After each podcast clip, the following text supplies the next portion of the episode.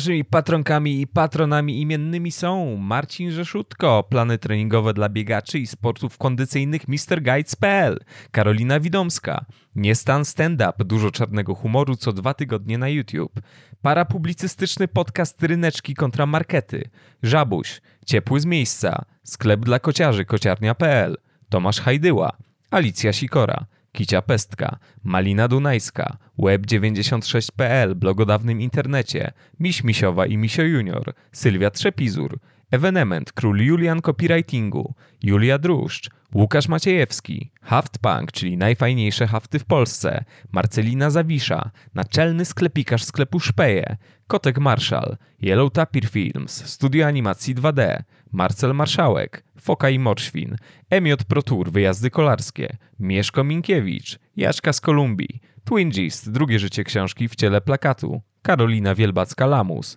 Zofia Zin, Kasper Kopeć, Paweł Maciejewski, Krzysztof Słysz, autor fanpage'a Stalowy Księgowy, Błażej Szkudłapski, czyli DJ z wąsem, który zakręci każdym parkietem, Państwo Kudelscy oraz Grzegorz Kyc, lepszy niż nic. Bardzo, bardzo, bardzo Wam dziękujemy. Podcast Tex. Podcast o latach 90. i zerowych. Mateusz, gdybyśmy mieli porównać nas, Podcastex, do, do bohaterów z Miodowych Lat, mnie i ciebie w Mhm. sensie, tak? To twoim zdaniem, który z nas byłby bardziej Aliną, a który Danką? No, już się bałem, że pójdziesz po linii najmniejszego oporu, więc chciałem Mhm. ci odpowiedzieć tutaj dowcipnie, że nie, no raczej Aliną i Danką. Nie wiem, wiesz co, no tutaj jest troszkę problem, bo te charaktery obu pań są nie do końca rozwinięte, szczególnie to dotyczy Danki. Więcej tutaj jednak e, miejsca i czasu się poświęcało e, mężczyznom zdecydowanie. Chociaż tam jest taka galeria, wiesz, postaci typu e, doktor Zawisza, Roman Kurski, tam generalnie jest, jest w czym wybierać. Myślę, że obaj byśmy byli hybrydą doktora Zawiszy I Kurskiego. Kurskiego i dyrektora Marszałka, może w takich bardziej fancy momentach życia, czyli po prostu bardzo, bardzo rzadko. No tak, jak się domyślacie, prawdopodobnie z obrazka, z tytułu i z tego zagajenia porozmawiamy sobie dzisiaj o miodowych latach. Y, Chwila oddechu tutaj dla młodzieży kochanej, bo już dostawaliśmy od was różne jakieś takie sugestie. Zróbcie coś takiego feel good. To też nie jest tak, że wszystko dzisiaj będzie feel good, Ale y, jeśli większość. chodzi, ale jednak większość będzie to dużo bardziej mm, przyjemna niż Młodzież Wszechpolska czy Gwiazdy mm, TVN-u. Bo Polsat dzisiaj bardzo polsatowsko, tak jest. Miodowe lata, czyli rok 98 do 2003. Piękna, piękna historia, piękne scenografie. O tym wszystkim dzisiaj będziemy gadać. Ale e, zwolenników hardkoru, prawda, naszych tutaj z uliczników wśród słuchaczy, tutaj uspokajamy, Roman Giertych i Młodzież Wszechpolska powrócą. To brzmi trochę jak taki napis na końcu Avengersów, że tam, nie wiem, e, Kapitan Ameryka powróci, no więc Roman Giertych oczywiście powróci, ale dzisiaj e, wejdźmy, prawda, w, do, na, pojedźmy na wolę tym tramwajem, prawda, albo, albo przejdźmy kanałami. Numer 18. Mhm, Przejdźmy mhm. kanałami na wolę, na ulicę Wolską 33, dlatego że to właśnie jest ten adres, teoretycznie przynajmniej, Mhm. pod którym e, mieszkały dwa zaprzyjaźnione małżeństwa, czyli Norkowie i Krawczykowie. E, dwa małżeństwa, które wzięły się nie z umysłów polskich scenarzystów, ale, ale z umysłów scenarzystów amerykańskich, tak? Dlatego, że Miodowe Lata to jest serial, który został e, oparty na formacie wziętym ze Stanów. Formacie dość starym i to Bardzo nie, nie mówię starym, biorąc pod uwagę na 2023 rok, tylko starym, biorąc pod uwagę już rok powstania polskich miodowych lat, dlatego że to była rzecz e, z lat, z lat 50., nie? I to jest, to był dziwny dość, e, dość e, pomysł i dziwny czas dla polskich sitcomów, bo z jednej strony mieliśmy właśnie to, czyli branie no, takiego bardzo archaicznego formatu i, e, i, i branie czegoś, co zupełnie już nie przystoi, ani nie pasuje za bardzo do tych polskich realiów, nie? A z drugiej strony e, mie- mieliśmy na przykład 13 posterunek, czyli rzecz oryginalną, tak bardzo, że w zasadzie mm, już wtedy niekoniecznie dało się ją oglądać. Wiem, że teraz zakrzyknie ten i ów, ta i owa, że a, ale zaraz, ale tutaj ja, ja byłem fanem, byłam fanką, Mhm. e, no ale wydaje mi się, że już wtedy 13 posterunek był dość kontrowersyjny, jeśli chodzi o poziom pisania i poziom wygłupów przed kamerami, a Miodowe Lata to było coś bardziej stoickiego, powiedzmy, i takiego konserwatywnego, nie? Tak, tak.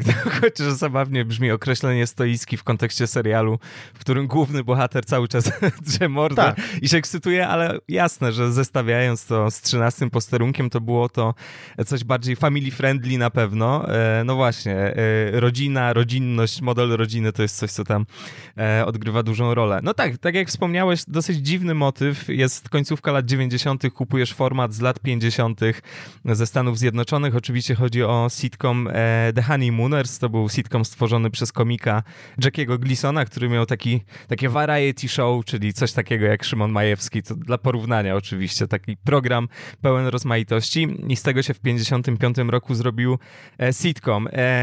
No i brzmi to dziwnie, co to za motyw, naprawdę musimy kupować coś sprzed tam 40 paru lat, no ale pamiętajmy, że The Honeymooners to jest e, sitcom, z którego wykluli się właściwie Flintstonowie, tak? No Flintstonowie to jest taka jaskiniowa, powiedzmy, wersja, jaskiniowa parodia e, tego serialu. Oczywiście nie w pełni, ale jest tam bardzo, bardzo dużo motywów zaczerpniętych i nikt tego za bardzo nie ukrywał.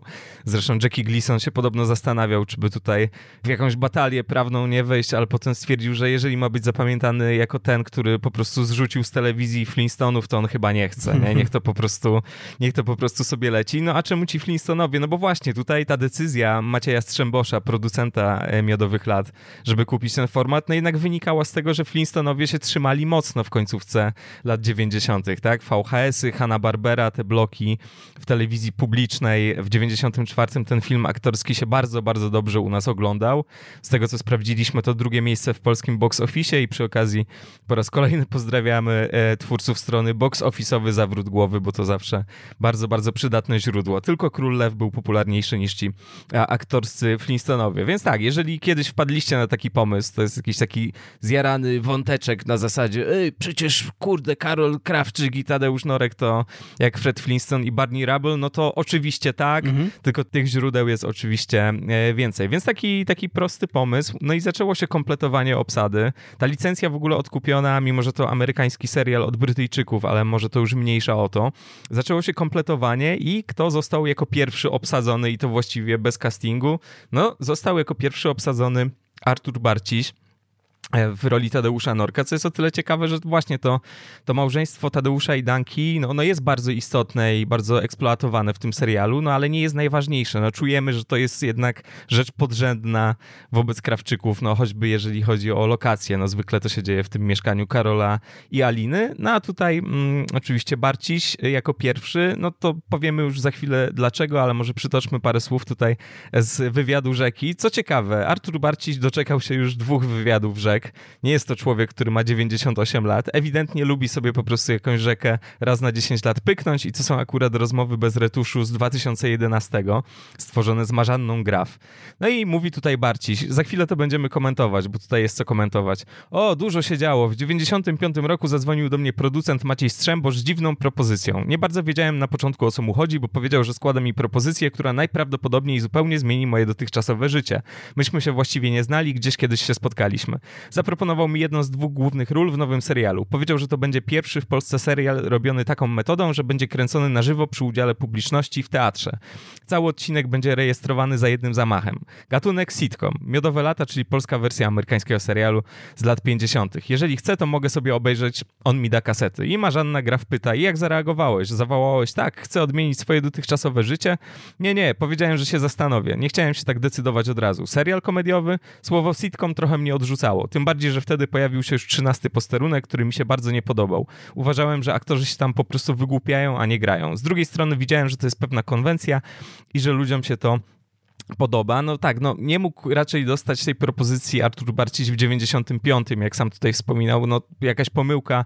Tutaj jest ten 13 posterunek, który się pojawił dopiero w 97 i oczywiście tutaj obu panom się w różnych sytuacjach będą te daty, ta chronologia będą się mieszać, mylić. Sam e, Cezary Żak wspominał o tym, że jak wystartowali z Miodowymi, to kiepscy już byli wtedy grani, ale że to miało być coś innego. No kiepscy nie.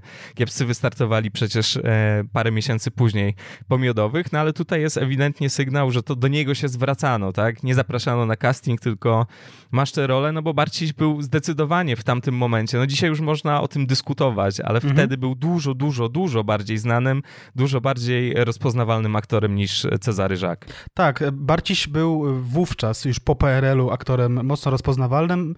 Powiedzmy, to nie był aktor głównych ról, ale to był e, gość, który, który grywał charakterystyczne epizody z reguły, tak? E, i, I no zagrał i w Znachorze Hoffmana i w całym dekalogu Kieślowskiego, i grał u Zanossiego i, i u Wajdy, tak? No on przewijał się e, przez, przez bardzo wiele filmów. No i tak prawdę powiedziawszy, gdybym miał powiedzieć, kto wówczas był najbardziej um, przypominającym Barnaja Rabla e, aktorem w Polsce, no to chyba rzeczywiście Artur Barciś, no bo i niewysoki, i blondyn, co też się jednak rzadko zdarza, tak, że jest blondyn w średnim wieku, a tu proszę mm -hmm. bardzo. No i trzeba też powiedzieć, że ta rozpoznawalność u Barcisia chyba najmocniej wynikała z faktu, że, że, że Barciś e, bywał wewnątrz Psa i Kumał mm -hmm. Kęstowicza, czytaj, czytaj był e, tutaj, w, występował w Okienku z Pankracym, tak, i, i prowadził dialogi z Psem Pankracym, e, no i tutaj prawdopodobnie był rozpoznawalny nie tylko przez najmłodszą część widowni, dzisiaj już nie najmłodszą, e, ale też przez ich rodziców, tak? Więc, więc to był gość, który prawdopodobnie jak przechodził przez Warszawę, to, to, to e, ten i ów e, go zaczepiał. W momencie, w którym e, zatrudniono go w Miodowych Latach, miał 42 lata, co mnie trochę przeraża, dlatego że zawsze, zawsze podchodziłem do tych postaci z Miodowych Lat jako takich dużo starszych, mm. tak? Powiedzmy, nie do pań, bo panie były młodsze, ale na przykład ja będę miał za rok tyle lat, co ma Cezary, co miał Cezary mm. Żak w 98, czyli wtedy, kiedy zaczynał się, e, zaczynał się ten serial. No i co? I czy prowadzę tramwaj e, na woli? Nie prowadzę, Mateusz. E, jakimi torami po prostu pognało moje życie?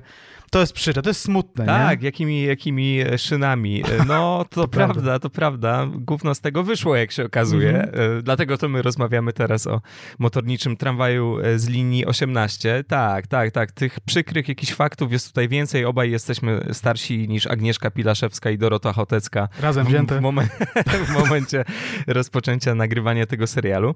No i właśnie, tak, jak wspomniałeś, Cezary Żak, młodszy o 5 lat od Barcisia, miał 37 lat w momencie startu produkcji tego serialu. Żak y, mówił o tym przy różnych okazjach, między innymi u Wojewódzkiego i Kędzierskiego, o tym, że no, do tego momentu, do momentu pojawienia się serialu Miodowe Lata, to on był właściwie anonimowy. Oczywiście no, nie był tak rozpoznawalny jak Artur Barciś, nie miał takiego portfolio, ale już grał wtedy w klanie. On w tych pierwszych tam chyba 90 odcinkach się pojawia jako taki dobroduszny, może czasami nieogarnięty Józef, Józio, więc to na pewno była jednak już na tamtym etapie spora rozpoznawalność. No ale właśnie, nie dlatego wzięto Cezarego Żaka do serialu, tak? To nie była decyzja na zasadzie, to musi być ten gość, bo to jest nazwisko i on nam to pociągnie. No co zaważyło?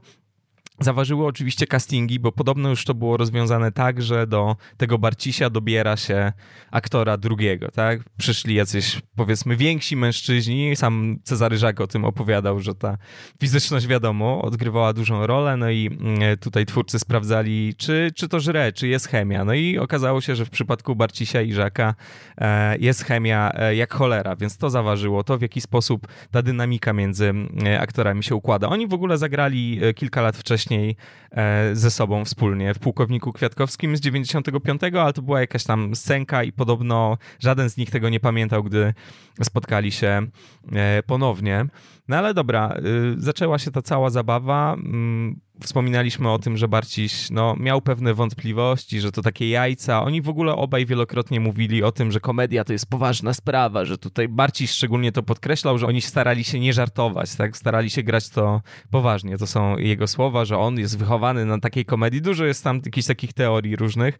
Jak się posłucha wywiadów z Cezarym Żakiem, to też się zorientujemy szybko, że to jest taki dosyć poważny pan, który poważnie mówi o sztuce teatralnej, że disco polo to powinno w ogóle zniknąć z głównego nurtu, więc więc tutaj nie dziwi, że oni mieli do tego jakieś takie, wiesz, troszkę misyjne podejście. Nie? A to też spójne jakoś tam z tym, co Barciś mówił o 13 posterunku, nie? Znaczy, rzeczywiście Barciś odbija się tutaj bardzo mocno od tego takiego grania z całym sobą. Tak, tak. tak. Cezary Pazuro, jak wspomina 13 posterunek, to mówi bardzo często, że 13 posterunek pozwalał grać tak, jak nie wolno grać, jak, jak, jak nie powinno się w ogóle grać, tak? E, te Ślesicki e, pozwalał na wszystko praktycznie na planie, a w Miodowych Latach z kolei, no, to, to było takie przyziemne bardzo i teatralne, nie? Tutaj są inne techniki, zresztą o tych technikach też jeszcze wspomnimy, bo to jest ciekawe i to jest dosyć unikalne, jeżeli chodzi o polską telewizję, takie mam wrażenie, ten model grania, który tam się uprawia. E, no ale zajrzyjmy do drugiego wywiadu Rzeki z Arturem Barcisiem, to jest e, książka Aktor musi grać, by żyć, z 2021 roku, mm, stworzona wspólnie z Kamilą Drecką. I tutaj pani Kamila zagaja. Wszyscy wiemy, że w końcu się zgodziłeś. Poczekaj, obejrzałem kasety tego amerykańskiego serialu, chodzi oczywiście o The Honeymooners, to było okropne, okropne. Jakieś skecze właściwie. To nawet nie był serial, tylko ciąg jakichś skeczów. Czasami nawet śmiesznych, ale zupełnie nie moja bajka. To, co cię przekonało? To, że reżyserem będzie Maciej Wojtyszko, którego przecież bardzo dobrze znałem. Zadzwoniłem do niego i zapytałem, Maciek, o co tu chodzi? Ty chcesz robić coś takiego? Maciek powiedział, słuchaj, my będziemy to robić zupełnie inaczej. No spokojnie, to już gorączka. My to zrobimy inaczej. W żaden sposób nie chcemy kopiować tego, co widziałeś. To będzie polska wersja, wszystko się będzie działo w Polsce, poniżej pewnego poziomu nie zejdziemy, znamy się, rozumiemy, wiemy, co nam się podoba, a co nie. I to mnie przekonało, zdecydowałem się, zaufałem Maćkowi, dwóm Maćkom. Oni byli gwarancją, że nie będzie się czego e, wstydzić. No Wojtyszko, no wtedy już był oczywiście dosyć uznanym reżyserem teatralnym. No i tutaj już ten myk pokazuje, że będzie się działo jednak coś innego, nie? No jak to się zestawi z kiepskimi, choćby jeżeli chodzi o ten cały development, tu jest od początku strategia, że dobra, gdzieś tutaj będziemy się plasować na na granicy komedii teatralnej. Nie? Tak, a jeśli chodzi o Cezarego Żaka, to Cezary Żak też nie był jakoś taki bardzo pro-miodowe lata. Znaczy, trzeba powiedzieć, że dzisiaj to może dziwić, tak? no, bo, no bo w zasadzie ta rola stworzyła Cezarego Żaka. Oczywiście super utalentowanego aktora, no ale wcześniej to, co on grał, no, no w Tajemnicy Zagali grał na przykład świetną rolę. Grał Oczywiście. też w Gwiezdnym Piracie. Gwiezdny Pirat to, chyba akurat były okolice 98, mówię z głowy, nie? E, ale tak, no ale to raczej też był e, aktor e, epizodyczny, no też młodszy od Artura Barcisia, z mniej błyskotliwym jednak tutaj, z mniej błyskotliwą filmografią. No i to był też aktor, który w okolicy premiery Miodowych Lat dostał się do Teatru Powszechnego. Tutaj cytujemy za, za, za, za książką dawno temu w telewizji Kamila Bałuka. Potem Maciej Strzembosz przyszedł do mnie i powiedział, że wygrałem. Możemy zaczynać nagrania. Usłyszałem to od niego w Teatrze Powszechnym, w którym byłem na etacie a że zupełnie świeżo ten etat dostałem, w tym słynnym Teatrze Powszechnym z aktorami klasy mistrzowskiej, e, to odmówiłem. No i tutaj trzeba było coś podziałać, podziałano i e, okazało się, że da się łączyć Miodowe Lata z etatem e, teatralnym. Da się w ten sposób, że odcinki Miodowych Lat nagrywano w poniedziałki, czyli wtedy, kiedy teatry są zwyczajowo zamknięte, dzięki czemu można było to wszystko jakoś tam łączyć, gdzie nagrywano ściślej Miodowe Lata w Teatrze Żydowskim w Warszawie. I, i, i no i co? No i poszło, tak? Poszły konie po betonie, proszę pana. E, poszła produkcja e, serialu, który, no właśnie, on, jeśli chodzi o, powiedzmy, wpływ na telewizję, on jest dużo mniejszy niż w przypadku, nie wiem, na przykład kiepskich, tak? Ale to na pewno było bardzo charakterystyczne wydarzenie w historii, e, w historii polskiej telewizji i w historii e, w ogóle Polsatu. E, no ale zacznijmy, e, zacznijmy od początku, od, od, pierwszego odcinka, tak? Który zarejestrowano najpierw w, przy, przy, przy pustej widowni i w obecności licencjodawców, tak? Czyli, czyli ludzi z zachodu, e, którzy, którym średnio się to e, podobało, ten efekt, ten efekt finalny. Finalnie e, pierwszy odcinek powstał z, z publicznością i, i ten pierwszy odcinek, no cóż, nie podobał się Arturowi Barcisiowi. Tutaj cytuję za jednym z wywiadów rzek. Jak ci się podobał pierwszy odcinek? Pyta Graf. Bardzo mi się nie podobał. Ludzie się śmiali, ale mnie się wydawało, że to jest jakaś porażka. Myślałem nawet o tym, żeby się wycofać. Miałem wrażenie, że gram coś na siłę, że to jest jakieś wymyślone, nieprawdziwe, że tak się nie da. Poza tym miałem potworną tremę, bo pierwszy raz, no ale jakoś nakręciliśmy ten pierwszy odcinek, a musieliśmy e, ich nakręcić 13 w jednej serii, czyli że co tydzień trzeba oddać kolejny odcinek. E, no i tak, no i zaczął się ten tryb produkcyjny, e, który no, polegał na tym, że z jednej strony ci aktorzy mieli te etaty teatralne, własne tam prywatne rzeczy, z drugiej strony mieli kilka dni na nauczenie się tekstu do, do nowych odcinków, próby, później w poniedziałek próba generalna, najpierw kamerowa, tak, z wykorzystaniem tylko kamer i bez publiczności, a później dwa spektakle już z publicznością, e, jeden o 17 i drugi o 20. No, był, brzmi to rzeczywiście jak e, sporo pracy i, i sporo wyłapywania błędów i pewnie też sporo stresu, no bo to oczywiście są e, krótkie spektakle teatralne, jeśli tak byśmy traktowali odcinki Miodowych Lat, mm. ale to jednak są spektakle teatralne e, rejestrowane w, co tydzień, nie? Więc to jest prawdopodobnie, rzeczywiście to był dość odważny projekt wtedy w polskiej telewizji, a i dzisiaj coś takiego byłoby odważne. Tak, to jest bardzo, bardzo jakaś specyficzna technika. No tak, czy były tam jakieś przerwy, czy były jakieś duble?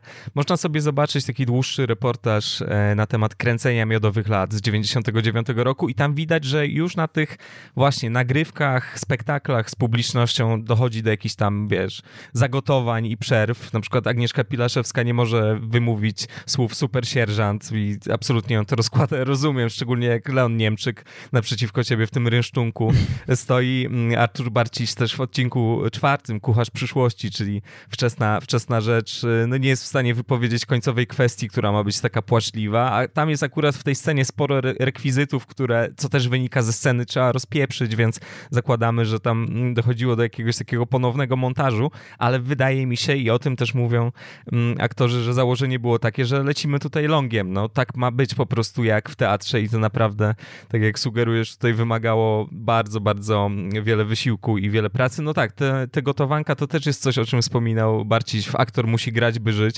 Był taki, było kilka w ogóle odcinków świątecznych i bożonarodzeniowe i wielkanocne i w jednym z tych odcinków e, rekwizytem powiedzmy była e, ośmiornica, oczywiście nieżywa. I tutaj wspomina Barciś, że ponieważ odcinek kręciliśmy na żywo, rekwizytor kupił prawdziwą rozmrożoną ośmiornicę, która była na planie już od rana. Niestety było gorąco i ta ośmiornica szybko się zepsuła. Kiedy kręciliśmy już ostatnie sceny i śpiewaliśmy ze smutnymi minami kolendy, towarzyszył nam taki smród, że się gotowaliśmy i nie mogliśmy tych smutnych min utrzymać. Publiczność ryczała ze śmiechu i trzeba było przerywać nagranie, co w ogóle jest niedopuszczalne. No więc założenie było takie, żeby faktycznie nie było żadnych tam cięć, tylko już potem w montażu to wszystko lepić, to co poszło ciągiem. I Barciś mówi dalej, i pół godziny nagrywaliśmy jeden mały kawałek sceny. W końcu reżyser podjął decyzję, że podziękuje publiczności i kiedy ludzie wyszli, nagraliśmy w końcu tę kolendę nad śmierdzącą ośmiornicą. To był jedyny przypadek, kiedy trzeba było przerwać e, nagrywanie. No ale jakieś takie powtórki, jakieś duble myślę, że się zdarzały. Rzadko, bo rzadko, ale się zdarzały. Wojtyszko też podkreślał, że właśnie u nas się nie kręci sitcomów z publicznością, że to jest eksperyment, że w Stanach okej, okay, tam studio, publiczność i tak dalej i ten śmiech, który jest w miarę naturalny, ale u nas nie. Faktycznie no kopydłowo, czyli spotkanie z balladą to nie, to nie był sitcom, tylko Proto-sitcom. jakaś śpiewogra po prostu. Było to jakieś dosyć mm, dziwne, ale Wojtyczko też podkreślał, że ten patent związany ze sceną obrotową, bo właśnie dlatego postawiono na teatr żydowski, żeby korzystać ze sceny obrotowej, która tam jest, że to jest już czysto polskie. No chodziło o to, że każdy odcinek to powiedzmy jakieś no dwie, trzy lokacje, tak? Mieszkanie Krawczyków, czasami Norków, rzadko. Mhm. Tu jakaś szatnia, coś tam, coś tam, no i to wszystko było ustawione scenograficznie na tej obrotówce.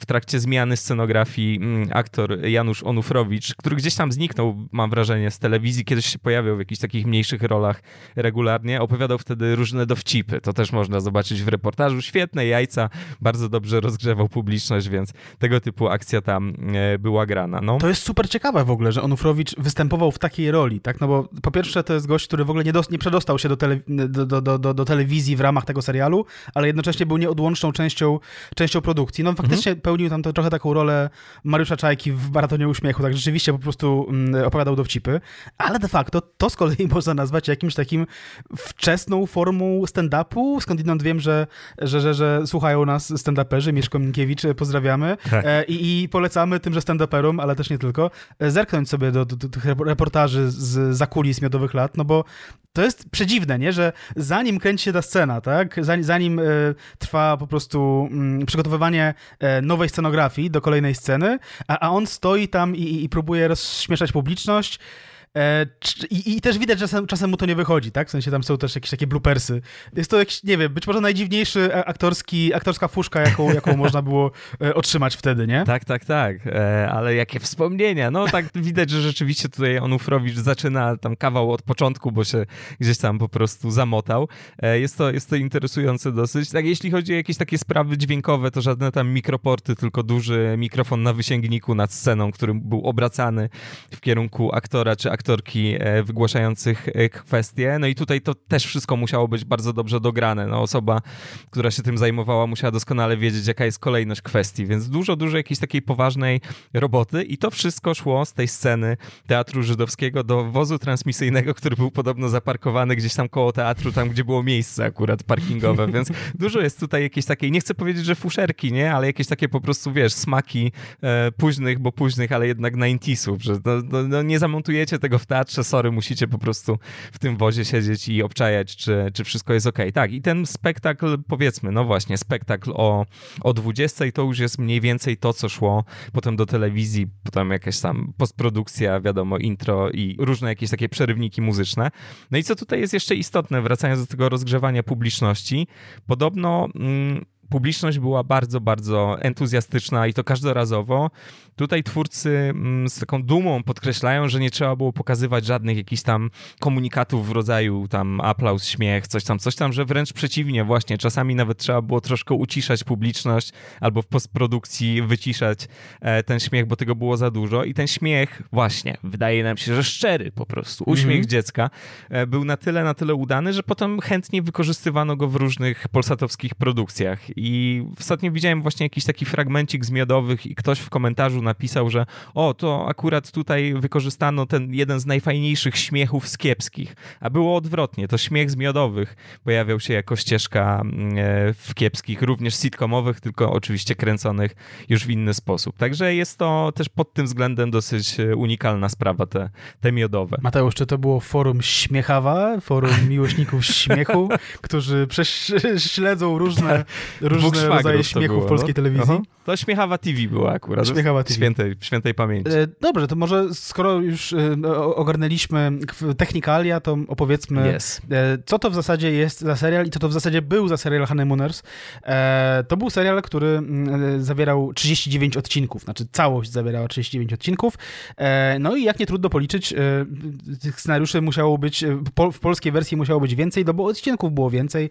Odcinków w polskiej wersji było no sporo ponad 100, tak? W jaki sposób sobie z tym radzono? Radzono sobie w ten sposób, że po prostu Polacy pisali e, kolejne e, epizody już po wykorzystaniu tych, tych, tych pierwotnych amerykańskich 39. E, oczywiście te, te, te, scenariusze były jakoś tam e, e przy, przy, tłumaczone powiedzmy na polskie realia, ale do, do, do, tego jeszcze zaraz dojdziemy. Ja spotkałem się z takimi opiniami na forum Filmwebu e, na stronie Miodowych Lat, że te odcinki, które były, które zostały stworzone na, na podstawie amerykańskich scenariuszy są świetne, a te pisane przez Polaków były w ogóle fatalne. Ja bym się nie zgodził z tym, szczerze powiedziawszy, tym bardziej, e, że, że, że jeśli spojrzymy na, na listę najlepszych odcinków, nawet na film Webie, tak, gdzie ludzie głosują na, na swoje ulubione odcinki, no to tam w czołówce są też te, które były napisane przez Polaków, tak, więc to nie jest tak, że Polacy w ogóle nie umieli pisać, ale rzeczywiście wydaje mi się, że im bliżej końca, tym trudniej się już to oglądało i tym więcej właśnie było tego, o czym mówił Artur Barciś przed, znaczy w, w, jednym z wywiadów rzek, że to już zaczę, zaczę, zaczynały się robić wygłupy, nie? Że to już była rzecz, która, e, która wymagała od aktorów raczej małpich figli niż jakiegoś takiego poważnego podejścia do komedii. W odcinku z mm, gościnnym występem Andrzeja Grabowskiego nawet jest jakaś taka pod sam koniec jest jakiś taki trochę ironiczny zwrot w kierunku scenarzystów, że wy, wy nam to każecie grać, nie? Jest, jest coś takiego. Oczywiście to zostało napisane przez scenarzystów, tak, ale, ale prawdopodobnie już tam na planie było wiadome, że to już nie jest to samo i że trzeba będzie już do brzegu raczej z tym serialem. Nie? Tak, że... jeżeli chodzi o ten spadający poziom rzeczywiście mm, skryptowy, no to o tym się mówiło, ten temat się pojawia i ten temat też jeszcze dzisiaj poruszymy, bo to jest e, rzeczywiście dosyć ciekawe. Chociaż właśnie 39 odcinków The Honeymooners, więc 39 pierwszych odcinków miodowych, no to to faktycznie są przetłumaczone scenariusze Honeymooners i tutaj znów jakaś taka nieścisłość, bo Jacques i Barciś wspominali o tym, że poza tymi 30 29 były jeszcze inne, było 20 innych tych amerykańskich, ale one to się nie nadawały do niczego i od 39 odcinka w górę, czy tam od 40 w górę to już są czysto oryginalne scenariusze. To nie jest prawda. Jeżeli chodzi o The Honeymooners, to ta ich historia zaczęła się jeszcze przed emisją sitcomu, bo to był taki właśnie insert w tym programie Jackiego Gleasona, więc było dużo innych tam sketchy do wykorzystania i dużo innych e, tekstów. Więc później faktycznie do tego 131 ostatniego ostatniego odcinka miodowych, no dominują już od pewnego momentu zdecydowanie oryginalne scenariusze, ale te amerykańskie cały czas się pojawiają, cały czas są wplatane. Jeśli chodzi o te polskie, to tam też się pojawia parę fajnych rzeczy, o których y, zresztą tutaj powiemy, bo, bo warto, parę fajnych odcinków, ale widać, że niektóre są już takie w ogóle wybitnie pretekstowe mm -hmm. i mhm. takie jakieś jajcowe. No najbardziej pretekstowy jest odcinek y, ostatni Miodowych Lat, ale do tego też jeszcze e, dojdziemy, bo on się wiąże z pewną inną produkcją jeszcze e, nieco później późniejszą. No tak, jeśli chodzi o porównanie, to no właściwie mamy to samo. Mamy dwa małżeństwa. Tam mamy Ralfa i Alice Cramdenów, tutaj mamy Karola i Alinę Krawczyków, e, tam mamy Telmę Norton i Eda Nortona, tutaj mamy e, Danutę Norek i Tadeusza Norka, więc też niektóre te nazwiska tutaj czy imiona nawiązują. No nie musi być to jakieś ścisłe. Tam mamy mm, kierowcę autobusu, tutaj motorniczego, tutaj zawód Tatka i Eda się zgadza, więc jakby mniejsza. Brooklyn zamieniony na wolę. Obie pary bezdzietne, obie niezamożne, to też jest tutaj istotny w ogóle wątek w tym całym serialu. No więc słuchaj, nic prostszego, jeżeli chodzi o 98, żeby przepisać realia z amerykańskich lat 50. Tak, tak by się wydawało, że w 98 byliśmy na etapie lat 50. w Stanach, chociaż to by było akurat dobre. Więc mamy tam ten baby boom i mamy sytuację, w której no, niezamożni goście są ze swoimi małżonkami i one są w domu rzeczywiście. Nie? One są w domu, co było wtedy, wiadomo, jakimś takim punktem, wiesz, honoru, że tak, no ja to wezmę, ja mam może nie jakąś super prestiżową pracę, ale jesteśmy w stanie się utrzymać mhm. w ten sposób, więc tak będzie. Mm, żona będzie się zajmować domem, tutaj donosi ten obiadek i tak dalej i, i jest wszystko git. I to jest dla mnie dosyć ciekawe, no bo te miodowe, one są oczywiście zlokalizowane i umieszczone w czasie. Wiadomo, mamy Warszawę i Wolę, mamy tam Małyszów, Gołotę, Kwaśniewskiego, tak, wzmianki o wchodzeniu do Unii, ale z drugiej strony to też jest dosyć charakterystyczne dla miodowych, że tutaj było dużo kombinowania i kompromisu między czymś autorskim, a czymś faktycznie wziętym z formatu.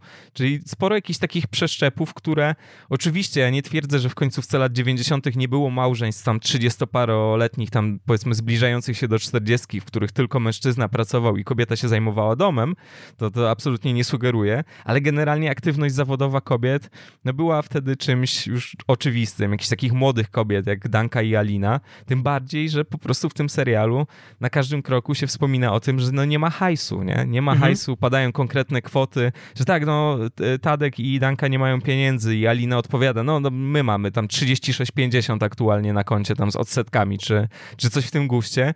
No i ten Karol rzeczywiście, no bo to u niego szczególnie mocno widać, ma jakiegoś pierdolca na punkcie tego, żeby ta żona nie pracowała, nie? Mhm.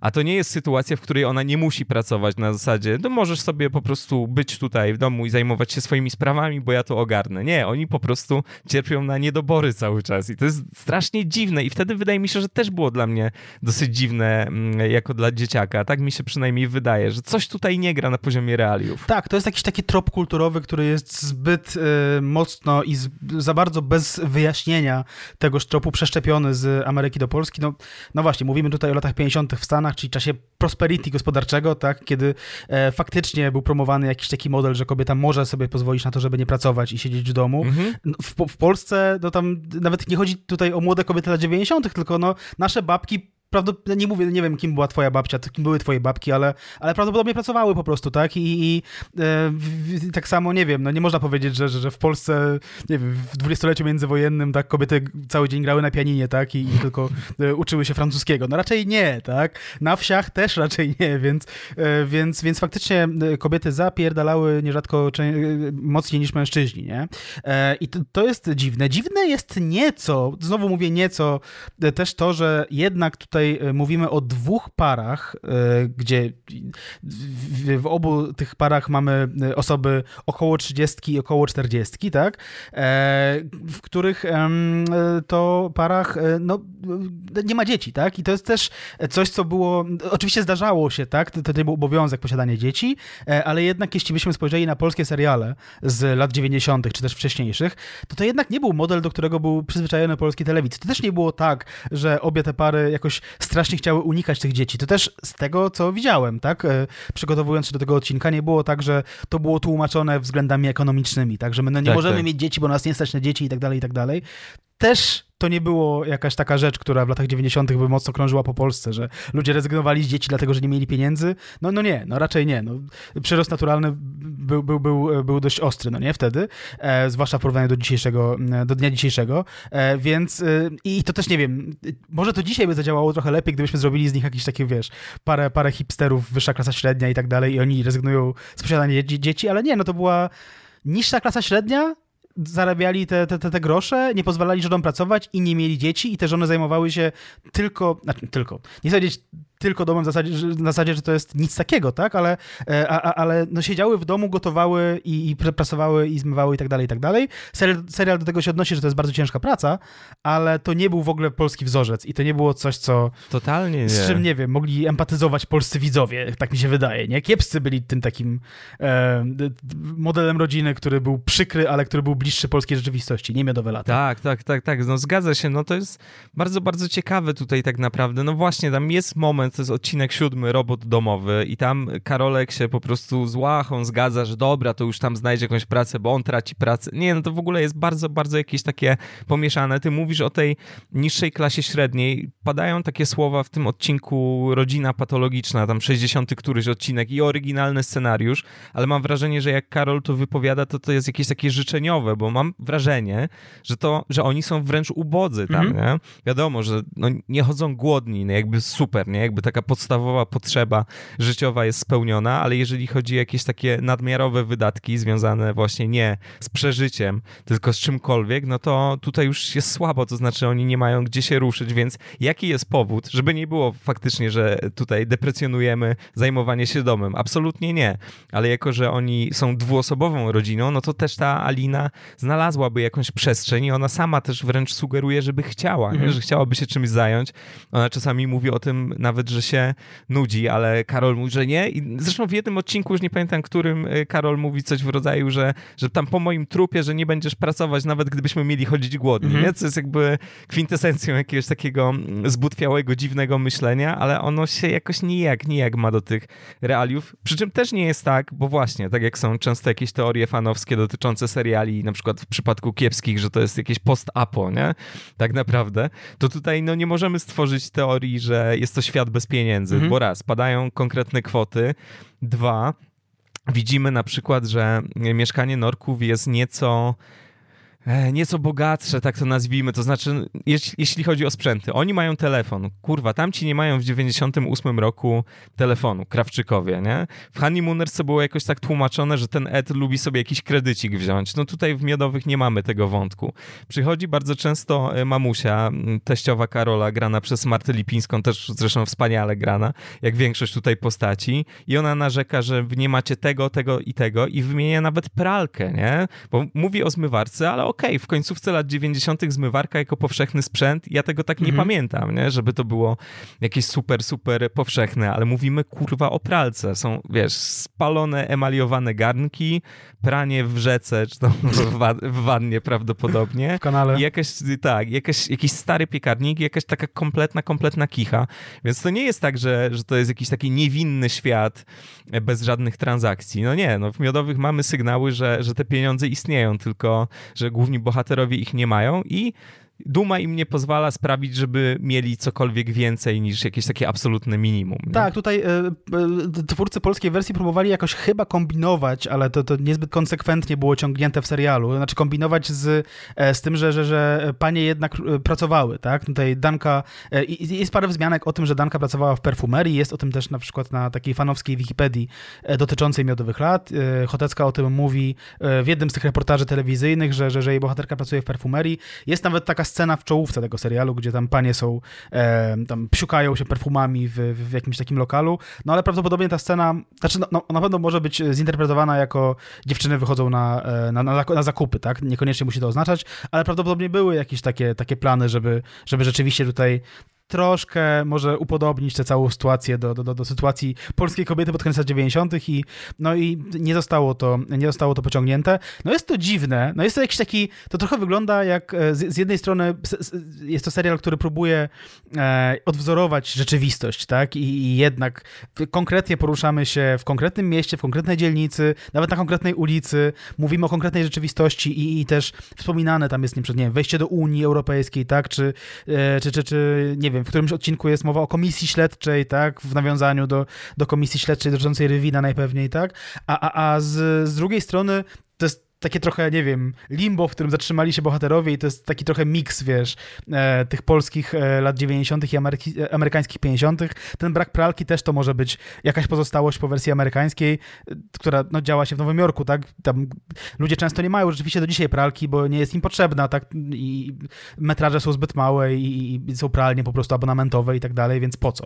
E, no ale w Polsce to wtedy chyba nie był system, nawet do dzisiaj ciężko jest pralnię automatyczną znaleźć, nie? Gdzieś tam są, ale trzeba ich jednak poszukać, to nie jest oczywiste. No w, tak. największych miastach, nie? Ale to tam, kurde, po trzy na, na miasto mam wrażenie. Tak, no to jest, to jest rzeczywiście bardzo, bardzo dziwaczne, więc tak, no właśnie ta polskość, bo też Barciś wielokrotnie mówił o tym, a że my to zrobiliśmy po swojemu, po swojemu. Tu rzeczywiście jest tutaj sporo rzeczy zaczerpniętych z rzeczywistości, ale też właśnie sporo jakichś takich, no, przeszczepów dziwnych dosyć, które, no właśnie, w trakcie oglądania się mm, raz na jakiś czas wyłaniają i tak się mhm. zastanawiasz, co w ogóle, co? Naprawdę, nie? Jakby ten pierdolony telefon i, i ta Alina trzymana w domu, mimo że tam w ogóle 12 zł miesięcznie, nie? I, I w ogóle co z tym zrobić? No ale też z drugiej strony oni cały czas kminią i to już jest coś, co się mm, wpasowuje jakoś w polskie lata 90. I to znów jest coś, co było po prostu podebrane z The Honeymooners. Jest ten cały model Get Rich Quickly, czyli po prostu genialny pomysł, żeby się jakoś bardzo szybko wzbogacić. Tak? No, oczywiście te pomysły nie mają w ogóle przyszłości. No, każdorazowo tam Karol skupuje jakiś paździerz kompletny z jakiejś hurtowni, bo tam hurtownik mu mówi, że tu ja panu to tanio sprzedam. To jest jakiś taki wielofunkcyjny przyrząd, jakiś scyzoryk w ogóle w kształcie pistoletu. Chuj wie, co to jest.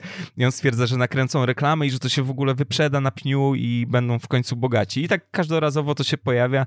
Zresztą ten motyw znamy i też tam z kiepskich, i w pewnym sensie z graczyków, że coś odmieni mm. nagle los, nie? Wpadnę na jakiś genialny pomysł albo wygram e, na loterii i, i, będziemy sobie jakoś tutaj lepiej żyć, lepiej radzić. W ogóle ten model się zresztą urzeczywistni w końcu w tym ostatnim odcinku, no ale to już jest podrzucone nam tak. tylko i wyłącznie dlatego, żeby domknąć historię i żeby, żeby nakręcić e, nowy serial, nie? Więc parę rzeczy tutaj się no nie zgadza. No, Cezary jak przekonywał tam w przeglądzie z bodajże 2000 roku, że tak, że Karol Krawczyk jest odzwierciedleniem wielu milionów Polaków, za to go polubili. To patrząc na ekran widzą się jak w lustrze, wiecznie robią jakieś interesy, a one się nie udają i tylko żony ściągają ich na ziemię, tak samo jak to robi moja serialowa żona Alina. No okej, okay, no akurat to, co powiedział, mogło być jakimś tam wspólnym mhm. doświadczeniem dla, dla męskiej części widowni w określonym wieku i tak dalej, i tak dalej, ale tak poza tym jakieś takie stwierdzenie, że tak, no to miodowe to po prostu no jak z życia. No nie, no one są właśnie cały czas gdzieś gdzieś na płocie, nie? między czymś autorskim, polskim, a tym formatem z kurde lat 50.,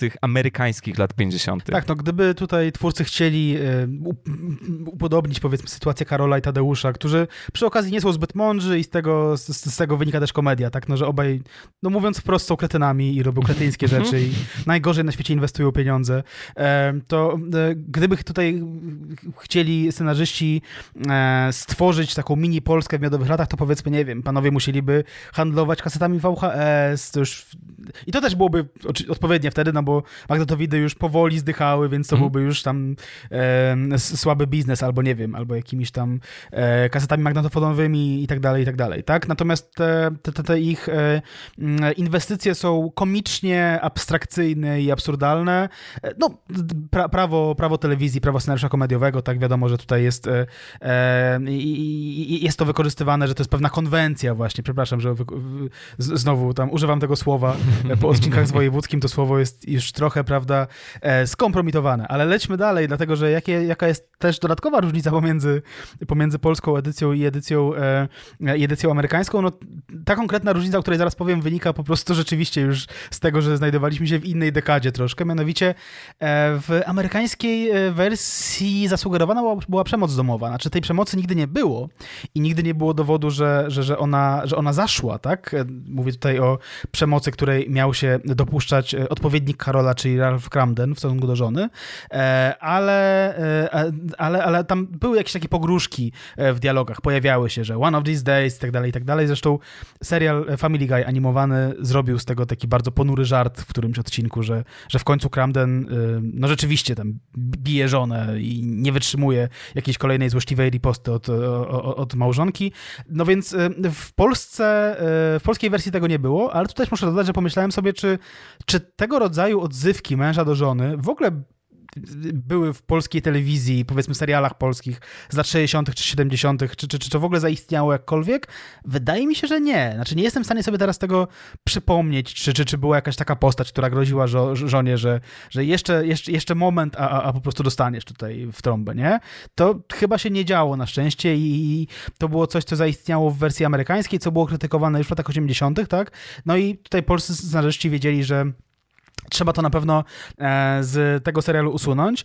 E, przy czym, no, moim zdaniem, tej przemocy w pełni usunąć się nie udało, dlatego że no, no, no jest tam, e, występuje tam przemoc domowa w postaci przemocy Danki w stosunku do Tadzika, no nie? I, i jest to coś, czego nie da się pominąć, oglądając więcej niż dwa, trzy odcinki Miodowych Lat, tak? Znaczy Danka, która krzyczy w taki demoniczny sposób Tadzik albo Tadzik do domu.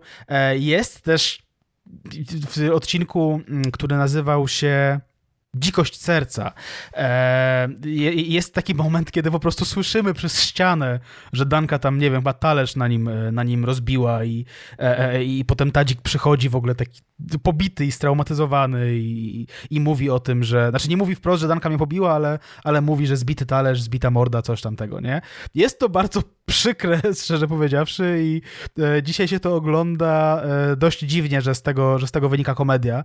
E, no i przy okazji widać też po Tadziku, że, że, że to jest gość, który mm, jak przychodzi do, do, do, do Krawczyków, to jest pełen optymizmu i, i, jest taki bardzo, nie wiem, no, e, spontanicznym, entuzjastycznym gościem, a jak przychodzi żona, to, to, to, to trochę sztywnieje i, i stara się tam jej nie podpaść, dlatego, że może dostać, nie? No, to, to jest coś, co zauważył nawet Artur Barciś w wywiadzie, którego udzielił Kamilowi Frontczakowi z na tematu, e, gdzie tam nazwał swoją serialową żonę e, przemocową żoną zupełnie wprost, tak? I, i no i to jest prawda, no, no, no jest tego rodzaju przemoc w. Tak, tak, no tutaj twórcy tej polskiej wersji od razu zastrzegli licencjodawcom, że no nie, w ogóle nie ma, nie ma opcji. Zresztą Jacques też mówił o tym, że miał potencjalnie tam też bić tego Tadzika i tak dalej i też y, mhm. tutaj Brytyjczycy akurat, zdaje się, dostali informację, że nie, nie ma absolutnie mowy, no bo tak, końcówka lat 90. w Polsce to nie Stany lat 50. O tej przemocy w The Honeymooners co się pisało, ale to już później, e, kilkadziesiąt lat później e, w amerykańskiej prasie, że tak, że to obnażało jakąś taką obojętność, że tak śmiejemy się z tego, że koleś mówi do swojej żony jakieś tam one of these days, wspomniane tam right in the kisser, tak, czyli po prostu, że dostaniesz w twarz, dostaniesz wpysk na jakieś tego typu sytuacje, ale tak, y, przemoc męża wobec żony, no to końcówka lat 90. w Polsce, no nie, absolutnie nie, ale jeżeli chodzi o przemoc kobiet wobec mężczyzn, to jest temat, o którym się mówi tak naprawdę od bardzo, bardzo niedawna, nie? Więc mamy mm, tego tak. tadzika pantoflarza, który jest po prostu zdominowany przez Dankę, no i, a, no i jest komedia. A że dostał, no bo no, to chłop, to dobra, nie? Rozbiła mm. na nim talerz, spoko, to są jajca. Więc rzeczywiście, jeśli chodzi o te powiedzonka, takie przemocowe powiedzonka Kramdena, no to one nie były tłumaczone w polskiej wersji Miodowych Lat, ale sporo tutaj tak zwanych kultowych tekstów, czy jakichś fraz, które się powtarzają, to są rzeczy no, kreatywnie przetłumaczone z tej oryginalnej amerykańskiej wersji. Tak? Te słowa maleńka jesteś wielka, które Karol często tam podrzuca w stronę Aliny, które są jakoś tam istotne i wracają i też uwydatniają tę czułość, bo ta czułość jednak jest w tym małżeństwie, no to jest baby you are the greatest. Takie zwykłe zupełnie zdanie z oryginalnej wersji, nie? Albo to wspaniałe nie Karoluj do mnie teraz, teraz, czy nie karoluj mi tu teraz, to jest po prostu don't oh Ralph me, więc mhm. tutaj też jest sporo takich, to są oczywiście szczegóły, wydawałoby się jakieś kompletne detale, ale tutaj jest sporo jakiejś takiej fajnej pracy, bo jeżeli ta fraza wchodzi w głowę i wydaje się ciekawsza niż ta oryginalna, no to o czymś to świadczy. Tak, przy czym e, trzeba powiedzieć, że jest trochę krzyku w tym serialu i to jest, no jest. krzyk, krzyk y, traktowany komediowo, trochę jak w serialu Rodzinka.pl, znaczy chyba kiedyś już e, tutaj rantowałem na temat serialu Rodzinka.pl, że no bez kitu, gdyby, gdyby po prostu ten Karolak z Kożuchowską mieszkali obok mnie przez ścianę i, e, i słyszałbym, że tak się odzywają do dzieci, jak się odzywają, to bym tam regularnie na policję dzwonił w ogóle, nie? A to jest traktowane jako komedia. Jest w Miodowych Latach kilka scen, w których... E, Alina, bo Alina, dobra, z reguły wygląda tak, że, że, że Karol drze mordę, a, a Alina mm, e, komentuje to jakoś ironicznie, ale jest tutaj parę scen, w których Alina jest na skraju płaczu. I, e, i, i nie wiem, czemu to tak funkcjonuje tam? Znaczy, to nie jest komedia, to nagle wybija cię z tego fotela. Nie wiem, czy to miał być, no zakładam, że nie, jakiś komentarz do tego, w jaki sposób taka, e, e, takie podnoszenie głosu może się, może się kończyć, e, ale tak, to trzeba powiedzieć, że to, to, to jest i czasami mi się robiło przykro, jak to widziałem, tak? Znaczy, nie, nie powiem, że miałem flashbacki z Wietnamu, ale, e, e, ale no, wiele osób na pewno ze swoich mieszkań zna tego rodzaju klimaty i, i, i ja trochę sztywnieję, jak coś takiego, jak coś takiego słyszę, nie? Nie, no jasne, to, to czasami jest niekomfortowe, bo też ten Karol no, też nie jest jakimś najlepszym mężem na świecie. To tak. jakaś taka choleryczność, jakaś taka bucowatość i to, że w końcu i tak zostaje zripostowany przez Alinę, czy jakoś tam zdominowany i on stwierdza, Boże, no przecież ja nie mogę bez tej mojej kochanej żonki, no to spoko, ale wszystko, co się dzieje przedtem jest, jest dosyć wymowne. Chociaż e, polscy naukowcy zrobili takie badanie i okazało się, że te sumowane krzyki z miodowych lat to jest i tak mniej niż darcie mordy Kożuchowskiej w W jednym nie? odcinku. W jednym odcinku, tak, okazało się. Ale tak. to już takie nowoczesne badania, to już, to już mniejsza, mniejsza o to. Tak, jeśli chodzi też właśnie, mówiliśmy o tłumaczeniach, mm, czy o jakimś takim przekładzie, nie wiem, zachowań. Jest tutaj też sporo oryginałów, żeby nie było, tutaj nie chodzi tylko o to, że ktoś wspomni o Andrzeju Gołocie, jest troszkę jakiejś takiej kreatywnej roboty ze strony scenarzystów, no bo w The Honeymooners mamy co prawda sąsiada, który się wkurza na przykład, bo jest za głośno u Kramdenów, ale to jest jakiś tam gość, z którym ten Ralph w ogóle wchodzi w jakieś kłótnie, no ewidentnie się go nie boi. Jego odpowiednikiem w pewnym sensie w Miodowych Latach jest Roman Kurski, grany przez Waldemara Obłozę i tutaj Brat mamy już Jarosława. zupełnie tak, to jest ten trzeci Kurski właśnie. Nie ten, politykę. Ten, któremu no niby najgorzej poszło, ale coś tam. Więc oczywiście no, ten Kurski ma e, rozmaite, rozmaite minusy, no e, kibicuje Legii, e, mordował ludzi, jak wynika z rozmów, tak? Oczywiście to w tej kolejności mówię, nie? jeśli chodzi o najczęstsze jakieś takie przewiny. No jest, jest gościem, gościem z marginesu, z, po prostu z tatuażami zrobionymi długopisem, więc no mamy jakiś taki ogólny model, że przychodzi sąsiad podrzeć mordę i krytykować tego Ralfa. E, ale bierzemy ten model i dodajemy jakiegoś charakteru jeszcze, no jest to ważna, ważna postać. No nie ma e, kogoś takiego jak doktor Zawisza w Honeymooners, a jest to bardzo, bardzo ważna tutaj postać, też bardzo często fabularnie. To jest postać grana przez Jarosława Gajewskiego i też wspaniale, nie? Jakiś mm tak. taki rozwichrzony, dziwny, parapsychologiczny niby lekarz, nie? Który zawsze się bierze za jakieś eksperymenty typu podmiana tożsamości.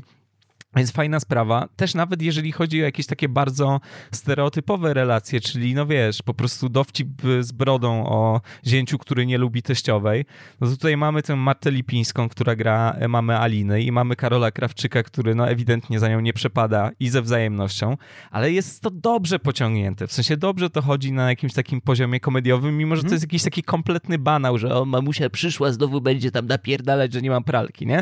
Ale z tego się jednak tam komedii robi robi, więc no ten aspekt aktorski w ogóle jest tutaj bardzo, bardzo istotny, no bo jak się tak pogrzebie w tych scenariuszach, czy to oryginalnych, czy nieoryginalnych, to to zwykle jednak jest oparte, wiadomo, no to jest sitcom i to właśnie w starym stylu te miodowe, mm -hmm. nie? Wracając do Honeymooners, oparte jest na jakiejś takiej komedii omyłek, nie? Że ktoś coś usłyszał, pomyślał, że coś tam i zaczął po prostu postępować tak, jakby coś tam, a na końcu się okazuje, że to jednak nie było tak, nie? I są mm. jajca, nie? Tadek Norek y, lunatykuje, szuka jakiegoś pieska, którego zgubił w dzieciństwie, kupują mu psa, myślą, że już jest okej, okay, nie będzie lunatykował, ale ostatnia scena, Tadek Norek w oknie lunatykuje z tym właśnie nowym pieskiem. No zawsze to jest oparte na jakimś takim prostym e, plot twistie, czy na jakiejś takiej po prostu zabawnej, mocnej puencie, e, no czy zabawnej jak zabawnej, bo to nie jest może jakiś taki najlepszy humor, ale no to, co robi tutaj nam komedia komedię, to jest jednak to, to granie, które jest świetne, no bo casting jest tutaj doskonale moim zdaniem przeprowadzony. Tak, casting jest wybitny. Y, rzeczywiście jak się oglądało Miodowe Lata, to, to raczej nie oglądało się tego dla scenariuszy, tylko, tylko dlatego, w jaki sposób te scenariusze są wynoszone przez aktorów na, no mm -hmm. niekiedy na wyżyny mm -hmm. w ogóle komedii, trzeba powiedzieć, takiej telewizyjnej polskiej, nie? Na przykład jest taki odcinek Hymn Polski się bodajże nazywa, gdzie tam, y, w którym panowie przez pół odcinka piszą nowy polski hymn, nieważne dlaczego. E, I, i, i próbują tam kombinować. To jakby ten tekst przepisać na kartkę, tak? Jakby zrobić transkrypcję tego, albo po prostu pożyczyć scenariusz z Polsatu, no to to jest taka rzecz, którą mogliby tam, nie wiem, e, mogłaby się pojawić na, na jakimś przeglądzie kabaretowym, tak? Znaczy, mhm. to jest coś, co by mogli zagrać Robert Górski i Mikołaj Cieślak z kabaretu Moralnego Niepokoju między sobą, tak? I to w ogóle nie byłoby tak śmieszne, dlatego że no, obaj panowie mają jakieś tam skillsy aktorskie, ale wiadomo, że nie takie jak Cezary Żak i Artur tak, Barcisz. Tak, tak. Tymczasem oni są tak fantastyczni tutaj, jeśli chodzi o to pisanie hymnu, e, że to ta scena w ogóle osobno e, stała się e, kanwą dla, dla animatora, który nazywa się Rafineria. To jest Rafał Szkubel, taki animator, który działa na, na polskim YouTubie i on tam kawałek tej sceny postanowił zanimować tam o, o, o sianiu bocianów i tak dalej. Jest to jedna z ulubionych moich rzeczy na, jeśli chodzi o polski YouTube. polecam serdecznie, jeśli ktoś nie widział i chciałbym serdecznie pozdrowić też tego, tegoż Rafinerię. ale tak, no casting jest fantastyczny. Wydaje mi się, że gdyby tak podsumować wszystkie polskie sitcomy, jakie powstały ever, to wydaje mi się, że on jest jeszcze lepszy niż w kiepskich, nie? No bo e, jeśli chodzi o kiepskich, no to e, miałbym tam miejsce na jakieś zastrzeżenia, Aha. tak? Na przykład e, Bartosz Żukowski e, nie zawsze dobrze klei się z resztą obsady. E, bardzo lubię postać Waldka, tak? Ale, ale wydaje mi się, że najlepszy moment e, w historii świata według kiepskich to jest ten moment, w którym to są te odcinki, w których trio mm, Boczek, Paździoch i Ferdek coś tam razem kombinują i nie wiem, kłócą się albo chleją w piwnicy albo coś tam, tak? I ten ten, ten Waldek jest kompletnie do niczego niepotrzebny tutaj, nie? E, I, I z przykrością muszę stwierdzić, że jak e, Waldek odchodzi z serialu, no to jakoś niespecjalnie płaczę jako widz, no bo, no bo, no bo to jest absolutnie zbędna postać, a tutaj takiej zbędnej postaci w zasadzie nie ma, tak? E, świetnie są prowadzeni główni aktorzy. Moim zdaniem w ogóle najlepsza tutaj w tej całej układance jest Pilaszewska, tak? Czy, czy, czy, czyli serialowa Alina. Ona gra dużo mniej efekciarską rolę niż, niż ta, która, e, którą, którą, którą przyjął Cezary Żak. E, ona tam mniej krzyczy, jest e, powiedzmy, e, jest bardziej ripostująca, a mniej krzykliwa, tak?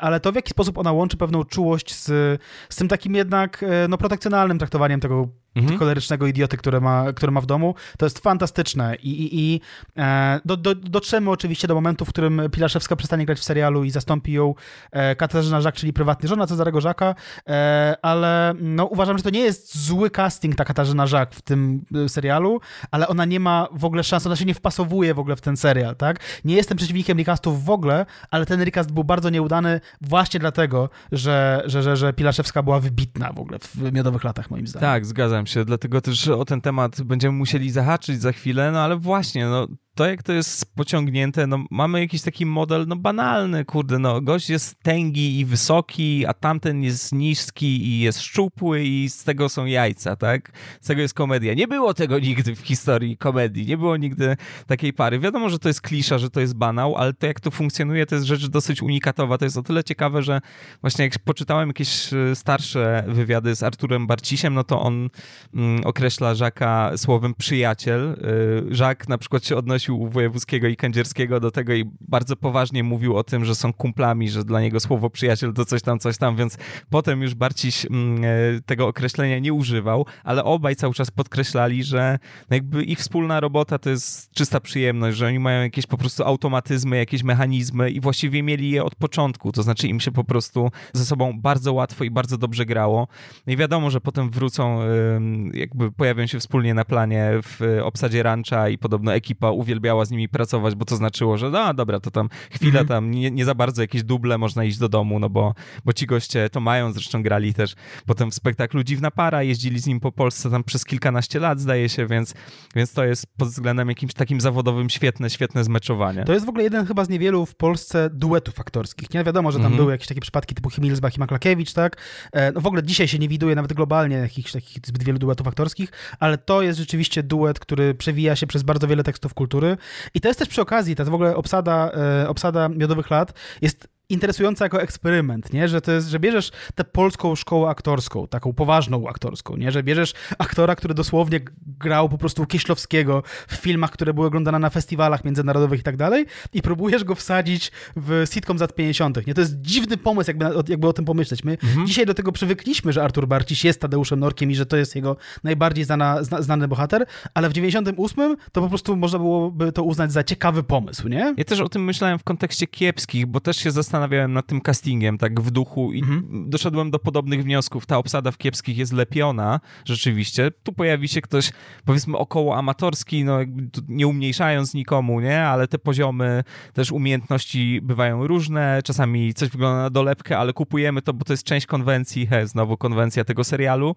A tutaj mamy faktycznie po prostu aktorów teatralnych, nie zawsze aktorów po prostu dramatycznych, grających wielkie role, Mhm. ale aktorów teatralnych i to wszystko doskonale widać.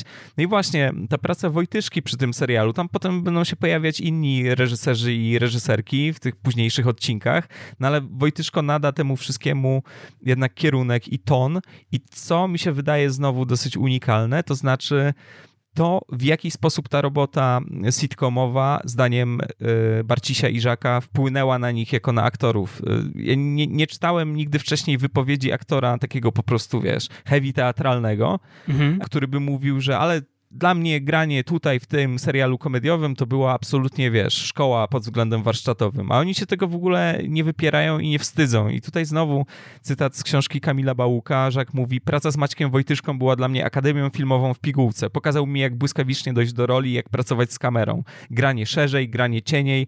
Na studiach tego nie miałem, bo był sam teatr. Wojtyszko nauczył mnie rzemiosła filmowego, zawsze to powtarzam. I Barciś. Ja wprawdzie miałem już doświadczenie w wielu filmach, ale i tak to była wielka szkoła aktorstwa. No i to znowu, no gość, który po prostu z Wajdą, z Zanussim, z Hoffmanem, z Kieślowskim, nie? Mhm. Mówi, była to dla mnie wielka szkoła e, aktorstwa. Nie graliśmy tylko ról Tadzia Norka i Karola Krawczyka, było mnóstwo mniejszych, no i tam mówi o tych swoich wcieleniach. Z kolei Jacques w 2001 w takim kwestionariuszu z tygodnika Przegląd na pytanie, od kogo nauczył się pan najwięcej, odpowiada zawodowo od Macieja Wojtyszki. To też jest coś, Mhm. nie? To też jest rzecz, która się za bardzo w analogicznych sytuacjach nie powtarza. No i ta mieszanka właśnie takiego grania filmowo-telewizyjnego i teatralnego to skutkuje jednak tym, że, że to jest jakaś tam rzecz osobna. Oni sami wspominali, to chyba Cezary Żak u, u Kamila Bałuka mówił, że Hyra, który się w odcinku siódmym, jeszcze przed długiem Andrzej Hyra, Mhm. pojawia się w odcinku siódmym pod tytułem Robot Kuchenny i podobno po odcinku ich spytał, jak wy się w tym odnajdujecie, żeby trochę dla ludzi grać, a trochę do kamer, skromniej, nie? No to, to też coś mówi tutaj o, o metodzie, o technice i o tym, że trzeba było być warsztatowo elastycznym bardzo. E, Wspomnieliśmy o, o, o O Żaku i, i, i o Barcisiu. E, Warto też wspomnieć w takim razie o Dorocie Choteckiej, czyli e, e, o, czwartej aktorce w tym czworokącie, prawda, sitcomowym. No ona wyciągnęła najkrótszą słomkę, jeśli chodzi o postać, nie? No bo to jest bohaterka, która jest oparta na krzyku, na, na pewnej choleryczności, ale trzeba powiedzieć, że wspólne sceny z Aliną tutaj to ona potrafi błysnąć tutaj niekiedy. Być może to są te sceny dialogowe z reguły są prowadzone trochę ba bardziej przez Pilaszewską niż, niż przez Chotecką, no ale still, to jest bardzo utalentowana aktorka komediowa. Zresztą też miała fajne te, fajną tę rolę w 13 posterunku, bardzo charakterystyczną i, i, i em, jest to jeden z niewielu jakichś takich przypadków e, w polskiej telewizji, że aktorka kojarzy mi się, oczywiście ona grała rolę dramatyczną, ale kojarzy mi się raczej z komedią e, niż, e, niż z poważniejszymi rolami, nie? I, i e, świetnie się w tym sprawdza. No i tak, no i mamy ten, ten kwadrat, jeszcze raz tutaj powiem e, matemat- geometrycznie, e, mamy liczne e, występy gościnne. Moim ulubionym chyba jest występ gościnny Wojciecha Pokory, który zagrał męża Marty Lipińskiej, czyli no teścia, teścia Karola Krawczyka. Jest fantastyczny, no ale to jest Wojciech Pokora, tak, więc w ogóle czapki z głów. Leon Niemczek, wspomniałeś o nim, jest, jest, jest świetny. Zdarzają się też takie camea popkulturowe. Jest Kuba Wojewódzki w jednym z odcinków i na marginesie jest niezły w tym, tej konkretnej scenie, tak? Gra samego siebie, ale, ale, nie, ale nie jest zły. Andrzej Grabowski też gra samego siebie, to jest zabawne, że, że, że tutaj e, oni, że ten serial podchodzi z taką nabożnością do tego, że to jest Andrzej Grabowski, to jest wielka gwiazda. Znaczy, oczywiście, że to jest wielka gwiazda i to jest świetny aktor, tak? Ale, ale trzeba pa- pamiętać, że Miodowe lata i Kiepscy, no to, był, to były seriale, które leciały równolegle przez pewien czas, premierowo, tak? Mhm. Równolegle. E, I które nawet tam się przeniknęły gdzieś, jak już wspominaliśmy w odcinkach o, e, o świecie według kiepskich, tak? Znaczy był wspólny odcinek kiepskich i, e, i miodowych Tak, wielki bal. Wielki bal, tak. I, i, e, tam się te, te postaci spotkały, a, a w miodowych latach e, Andrzej Grabowski jednak funkcjonuje jako, e, jako Andrzej Grabowski i to też nie dziwi Karola i Tadeusza, więc to jest jakieś takie multiversum polsatowskie, nie? Że, że to jest Tak. inna wersja Andrzeja Grabowskiego. W jednym uniwersum ta osoba, która tak wygląda, została e, po prostu bezrobotnym alkoholikiem, a w drugim została świetnym, znanym aktorem, który gra bezrobotnego alkoholika. Sokolika, tak? Więc... Czekamy na film pełnometrażowy, gdzie zagra Grabowski, Buczkowski, e, Cezary Żak, Artur Barciś. Nie czekamy tak naprawdę, Avengersi. bo to by się, no, albo niezniszczalni na przykład, nie? troszkę tego typu mm, sytuacja, ale no właśnie, jeżeli jeszcze jesteśmy przy, przy aktorstwie, które jak już powiedzieliśmy tutaj 28 razy jest wspaniałe po prostu i w punkt, jakby powiedział Leszek Balcerowicz, no to ta zapowiadana mm, przez ciebie podmianka e, aktorki w jednej z głównych ról, tak, czyli e, Agnieszka Pilaszewska odchodzi z serialu i od 96 odcinka, o ile dobrze pamiętam, pojawia się w tej roli, w roli Aliny Krawczyk Katarzyna Żak i to było dosyć kontrowersyjne, to znaczy ja na przykład też nie uważam, żeby Katarzyna Żak źle tam grała. Może to Mhm. jest gorsze niż e, granie Pilaszewskiej, bo Pilaszewska była wspaniała w tej roli absolutnie i tam to cieniowanie było dostrzegalne, nie? To jakieś takie, między jakimś takim rozgoryczeniem a czułością, jakby to wszystko super, super grało. No a przy okazji jeszcze Katarzyna Żak w życiu prywatnym to żona Cezarego Żaka i tak też było już wtedy. No i było to kontrowersyjne, bo no, pachniało tym, że no tam wiesz, wyrzucił babę jedną z serialu, bo swoją żonkę chciał. No Mhm. jest to dosyć, dosyć nieprzyjemny zarzut, bo no, nie jesteśmy pewni, czy tak jest. No, szukaliśmy odpowiedzi. Oczywiście Agnieszka Pilaszewska mówiła często, że nie wiem, że po prostu zawiodła się na telewizji, potem się zaczęła zajmować e, scenopisarstwem, tak, i parę jakichś takich sukcesami, tak, Sukcesami. jakieś rzeczy w rodzaju przepisu na życie TVN-owskiego, no to były rzeczy, rzeczy popularne, no ale jak było naprawdę, to znaczy znamy różne wersje i żeby dotrzeć do kolejnej no po prostu zdecydowaliśmy się na, na no, śmiertelnie niebezpieczną misję. Chcieliśmy stanąć Mhm. ze śmiercią twarzą w twarz i zarejestrowaliśmy się na forum fanów Artura Barcisia, forum.barciś.pl i tam ten temat y, przewijał się przez lata. Można tam było, to znaczy wciąż można w ogóle, za, zachęcamy do tego, zadać Arturowi Barcisiowi jakieś pytanie. No i mamy październik 2007, pyta Forumowicz, ciekawi mnie, dlaczego pani Agnieszka Pilaszewska zrezygnowała z roli w Miodowych Latach. Czy wiesz, Arturze? A może to tajemnica? I pan Artur odpowiada, cóż, prawda jest taka, że pani Agnieszka zachowywała się tak, że nie dało się dalej z nią pracować. No dosyć mocne, jednak aktorzy zwykle starają się nie mówić o swoich tam kolegach i koleżankach z planu, jakichś takich rzeczy, nie? Jakichś takich mocnych wypowiedzi. Tu z kolei tam 2009, Barciś. Na pytanie o miodowe lata nie mam już siły odpowiadać. Już na, na wysokości 2009 Barciś już jest naprawdę zirytowany. Powtórzę tylko, że Kasia nie, nie wygryzła Agnieszki z serialu. To stacja nie chciała dalej współpracować z aktorką, która sprawiała ogromne problemy, a Kasia podjęła w nawiasie chyba błędną decyzję, że podejmie się tej roli. Przekonano ją, że zabawnie będzie jak rolę żony Karola zagrażona Cezarego Żaka. No, to, to nie wiem, to nie, do dzisiaj płaci za to cenę, na przykład odpadając z jak oni śpiewają, chociaż śpiewa lepiej niż wszystkie panie razem wzięte, to już jest opinia Mhm. Barcisia, ja nie oglądałem tego programu, więc się nie wypowiem. A 2009. Mam do pana dwa pytanka. Z którą Aliną lepiej się panu współpracowało? Jaki był powód, że stara Alina przestała grać w serialu? Jeden. Nie ujmując nic z talentu pierwszej Alinki, ma bardzo trudny charakter, więc z drugą pracowało się lepiej. Dwa. Wielokrotnie deklarowała, że nie chce już grać w Miodowych Latach i producenci przychylili się do jej prośby. Były też inne powody, o których w punkcie pierwszym. I znowu wraca temat. W 2017 to samo pytanie, dlaczego tak się wydarzyło. Barciś mówi, to była bardzo dramatyczna i trudna decyzja. Kontynuowanie serialu z Agnieszką Pilaszewską było niemożliwe, o czym nie chcę pisać. I minęło, Artur, już napisałeś 10 parę lat razy. minęło, jak już zacząłeś, na 8, jak zacząłeś się tym irytować. I Polsatowi wydało się, że jeśli żonę Karola zagrażona aktora grającego główną rolę, to będzie najwłaściwsze wyjście z sytuacji. Najgorsze, szczerze, szczerze mówiąc, i nie chodzi mi tutaj o, o talent y, pani Katarzyny Żak. Wyszło jak wyszło, ale i tak uważam, że Kasia zachowała się bardzo bohatersko, podejmując wyzwanie. No i tam dalej forumowicze drążą temat i Barciś. Moi drodzy, to wszystko było bardzo dawno temu. Wiele ran zagoił czas. Każdy popełnia jakieś błędy, a ludzie się zmieniają. Nie chcę do tego wracać. Zawsze uważałem i uważam do dziś, że Agnieszka Pilaszewska jest znakomitą aktorką, co udowodniła niedawno w ostatnim odcinku Ucha Prezesa. Polecam, nie? Więc jakby jest to temat, który się mielił przez lata, ale jako że ta odpowiedź jest dosyć podobna, to może sugerować, że tam na poziomie charakterologicznym coś nie grało. No ale tutaj mocnych kwitów nie ma, jest tylko forum Barciślandia i, i tego typu stanowisko jednego z głównych aktorów. Tak, no, recasty zawsze są kontrowersyjne, tak? I nie wiem, ta ekipa chyba sobie nie zdawała sprawy z tego, Mm. e, jak przywiązani fani, e, czy to po prostu nawet widzowie zwykli, tak? Niekoniecznie fani zgromadzeni wokół, wokół e, jakiegoś forum i posiadający rangę sum mogą zareagować na, na, na, na, na taką zmianę. No, z tego tutaj wynika, z tego co pisał Barciś, że to, że, że to było tak, że stwierdziliśmy, że będzie śmiesznie, jak tutaj zastąpimy Pilaszewską rzeczywistą żoną Cezarego Żaka. E, no i skończyło się tak, jak się skończyło. No do dzisiaj nie wiem, tam założę się, że ten aktor, co teraz przyjął rolę Supermana po Henrym Cavillu też dostaje pewnie jakieś chujowe wiadomości na social mediach na marginesie ludzie nie róbcie tego, proszę, jakby nie piszcie do, do, do ludzi, którzy przyjęli jakąś rolę, że są niefajni czy coś. Zakładam, że dzisiaj by się to działo, gdyby to, to dzisiaj nastąpił taki recast, tak, to Katarzyna Żak by dostawała jakieś przykre wiadomości, tak. No był to rzeczywiście błąd.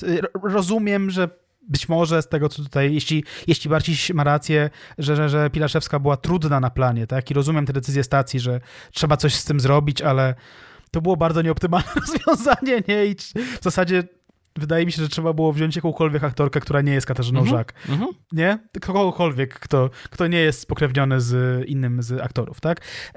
No, jeśli chodzi o aktorów, jeszcze to mamy Marka Bar Barbasiewicza, o którym wspomniałeś, który jest moim zdaniem e, fatalnie niewykorzystanym po prostu aktorem w historii polskiego kina i telewizji, mm -hmm. tak? Mhm. Znaczy, to jest facet, który ma kapitalny zasięg aktorski, e, a, a, a jakoś polscy reżyserzy telewizyjni i, i, kinowi w ogóle nie mieli na niego żadnego pomysłu nigdy, więc jest to, e, jest to wielka szkoda.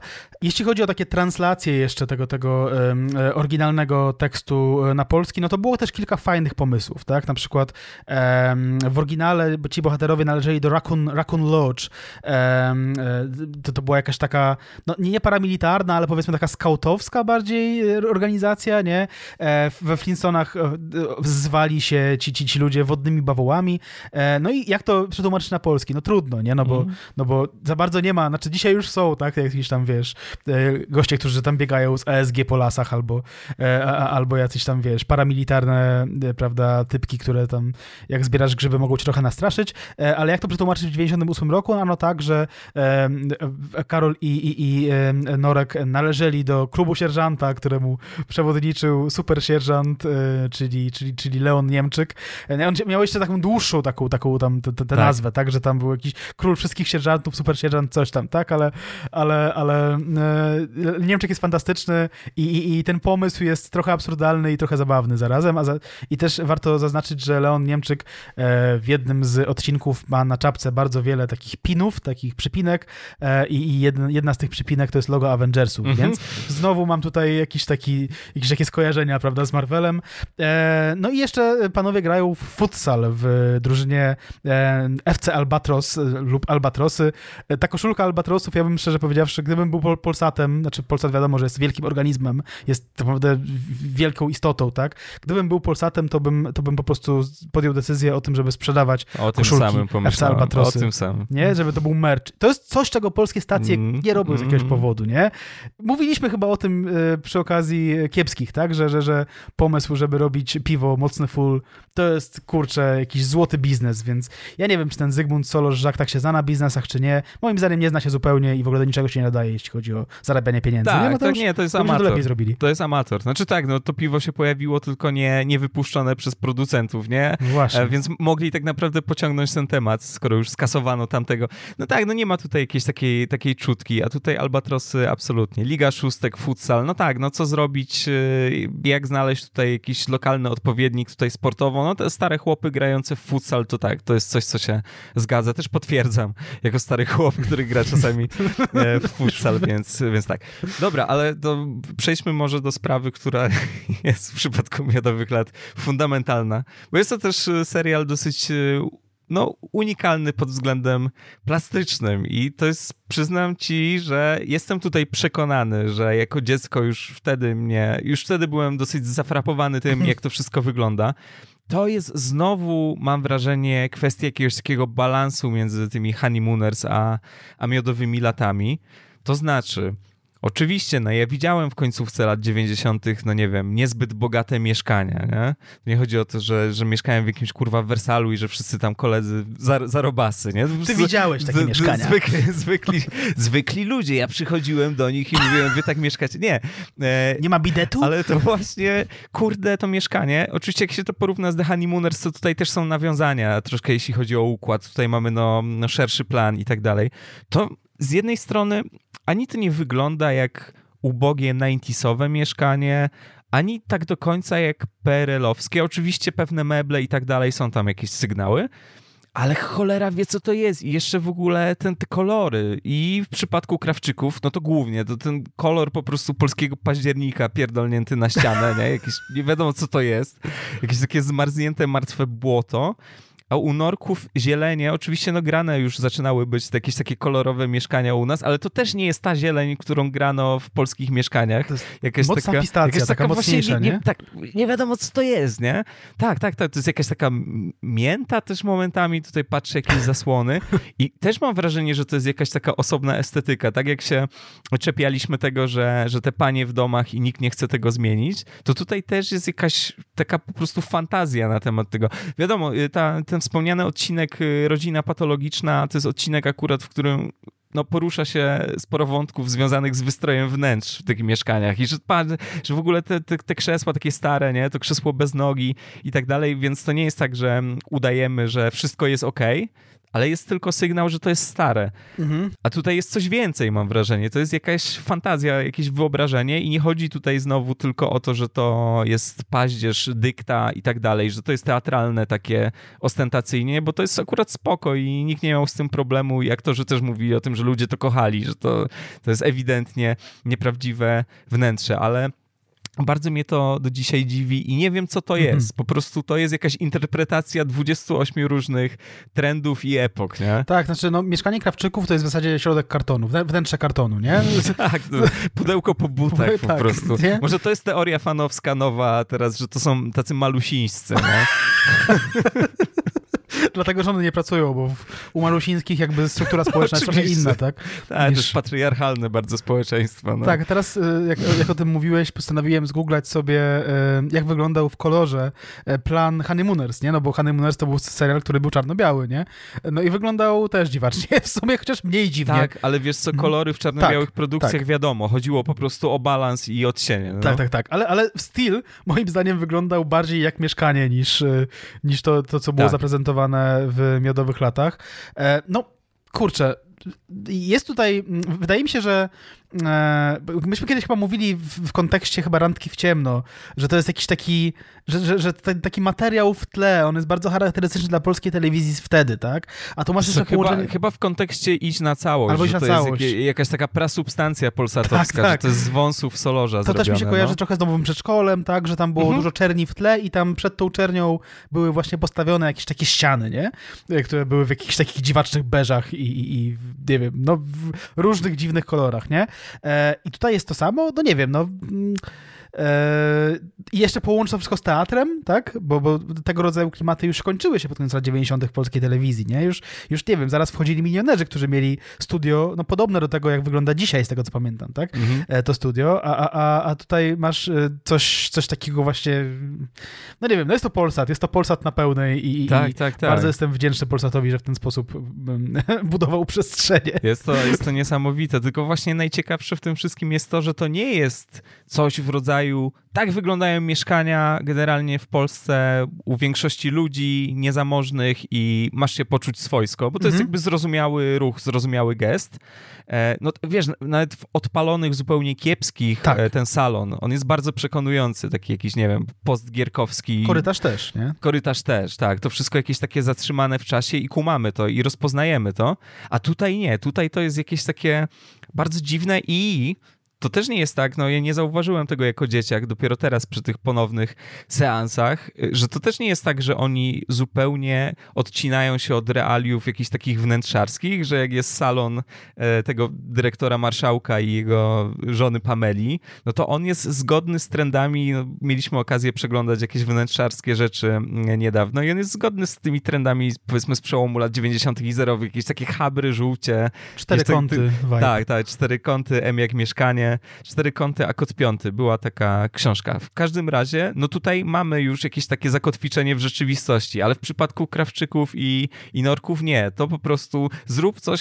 Tak naprawdę te wnętrza są bardzo depresyjne. Mimo, że tam się dzieją rzeczy, są gagi, jest dużo grania komediowego, to jest coś ciężkiego, mam wrażenie, szczególnie w tych brązach z mieszkania Krawczyków. Przedziwne jest to dla mnie dalej i, i nie znam odpowiedzi, dlaczego tak jest. Nie? Znaczy, mówię, mi się wydaje, że to jest ten teatr, to jest ten, ten, ten vibe teatralny bardzo, że jeśli gdybyś na przykład poszedł na spektakl, Mateusz, żebyś poszedł kiedykolwiek na spektakl totalny okay, okay. I, i próbował w ten sposób rozkminiać jakby wnętrza, czy one, czy one odpowiadają wnętrzu, które, które widzisz u siebie albo u swoich znajomych, no to pewnie by nie odpowiadało.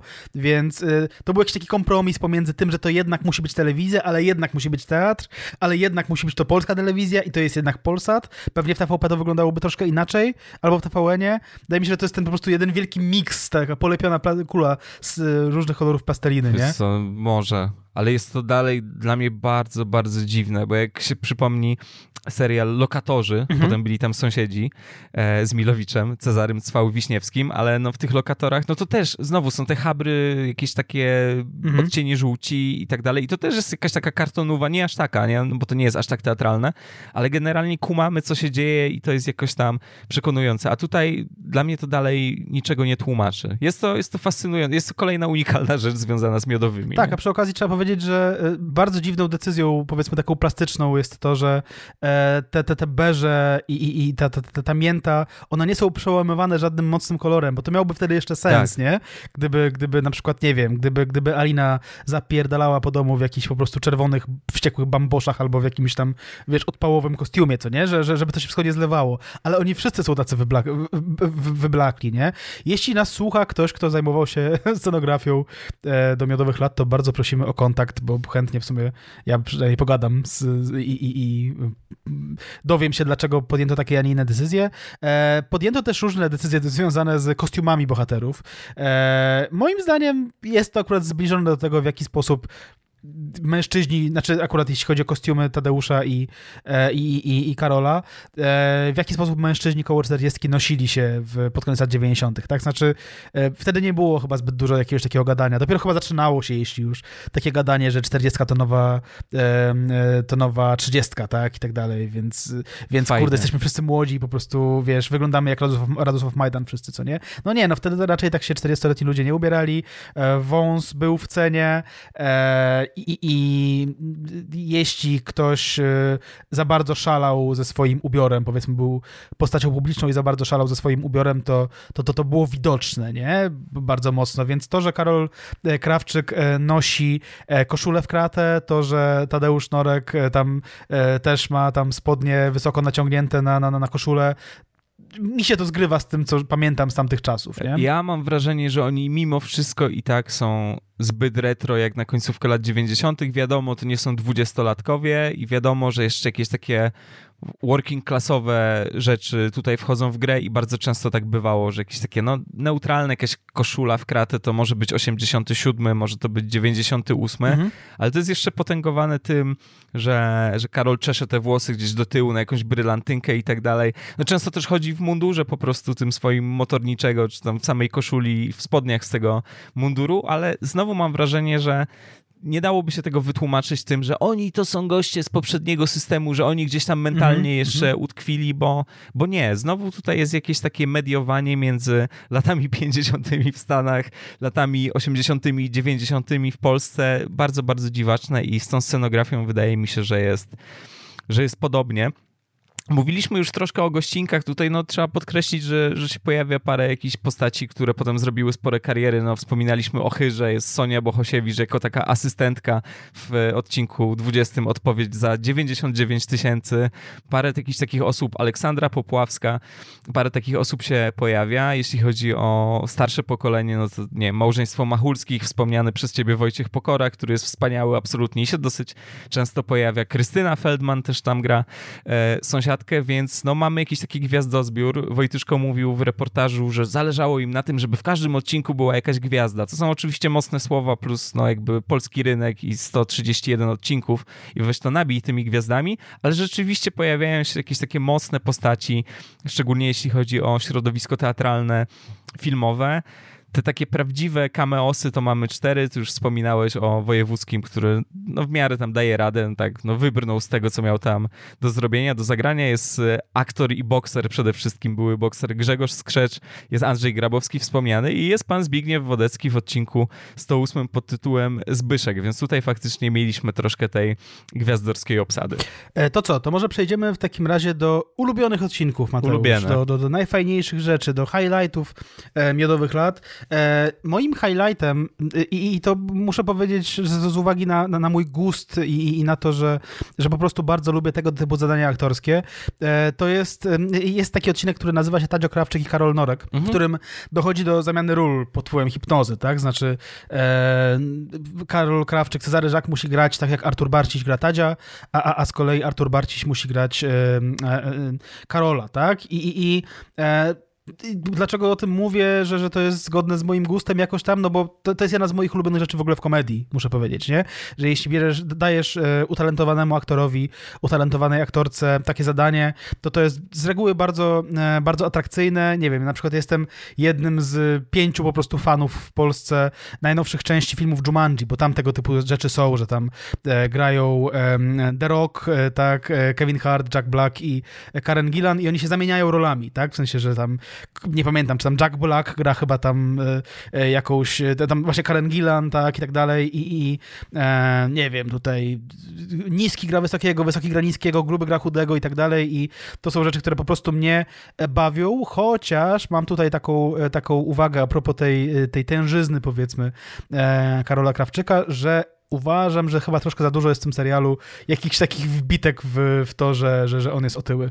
E, bo czasami te wbity są robione zupełnie randomowo, tak, w, w, w serialu i, e, i czasem jest tak, że po prostu e, Karolowi dostaje się za to, że jest gruby tylko dlatego, że stoi w pokoju akurat, tak? I scena nie dotyczy w ogóle w żaden sposób jego, on nie robi nic złego, tylko po prostu nagle jego żona mu wbija przy ludziach, że, że jest jakimś tłuściochem w ogóle i że jego spodnie zajmują e, większą część, e, że tylko spodnie zajmują całą szufladę i tak dalej, więc uważam, że tego jest troszkę za dużo i że to jest troszkę zbyt perfidne, nie? Tak, no to jest, e, to jest rzeczywiście dosyć, chciałem powiedzieć grube, ale powiem otyłe. Jest to mocno, mocno grane, nawet ten tekst wygłoszony przez panią Jadwigę to jest postać, którą grała e, Stanisława Celińska w odcinku Robot Domowy, no i grała ją wspaniale w ogóle, grała podobno na, na nagraniu coś mm -hmm. innego niż na próbach i tam wszystkim, wszystkich gotowała.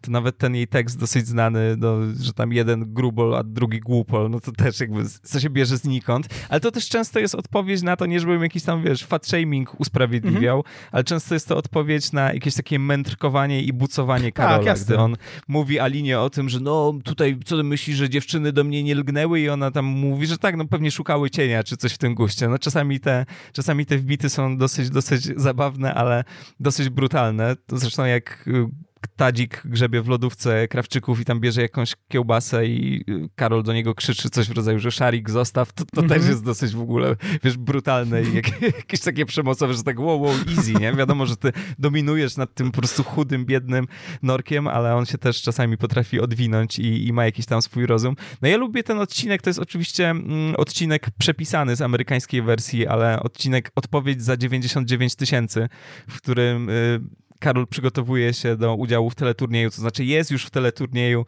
prowadzonym przez Gwidona, którego gra Grzegorz Wąs, jest tam ta Sonia Bohosiewicz i losuje kategorię muzyka ludowa i przerywają nagranie i on ma wtedy czas na przygotowanie się w domu ileś tam dni. To niemożliwe, wiadomo, nagraliby to od razu po, więc nie byłoby żadnych przygotowań, ale Oczywiście znałem już przebieg tego odcinka. Pamiętam, że jako dziecko byłem zaskoczony tym plot twistem, no bo jeżeli nie pamiętacie, to oni z Norkiem po prostu uczą się wszystkiego na temat polskiej muzyki ludowej. Norek to gra na klawiszach, śpiewają i tak dalej. E, Karol Krawczyk zna bardzo dużo różnych ciekawostek, ale Norek z nudów zaczyna grać cały czas jakąś tam melodię, która bardzo wkurwia Karola.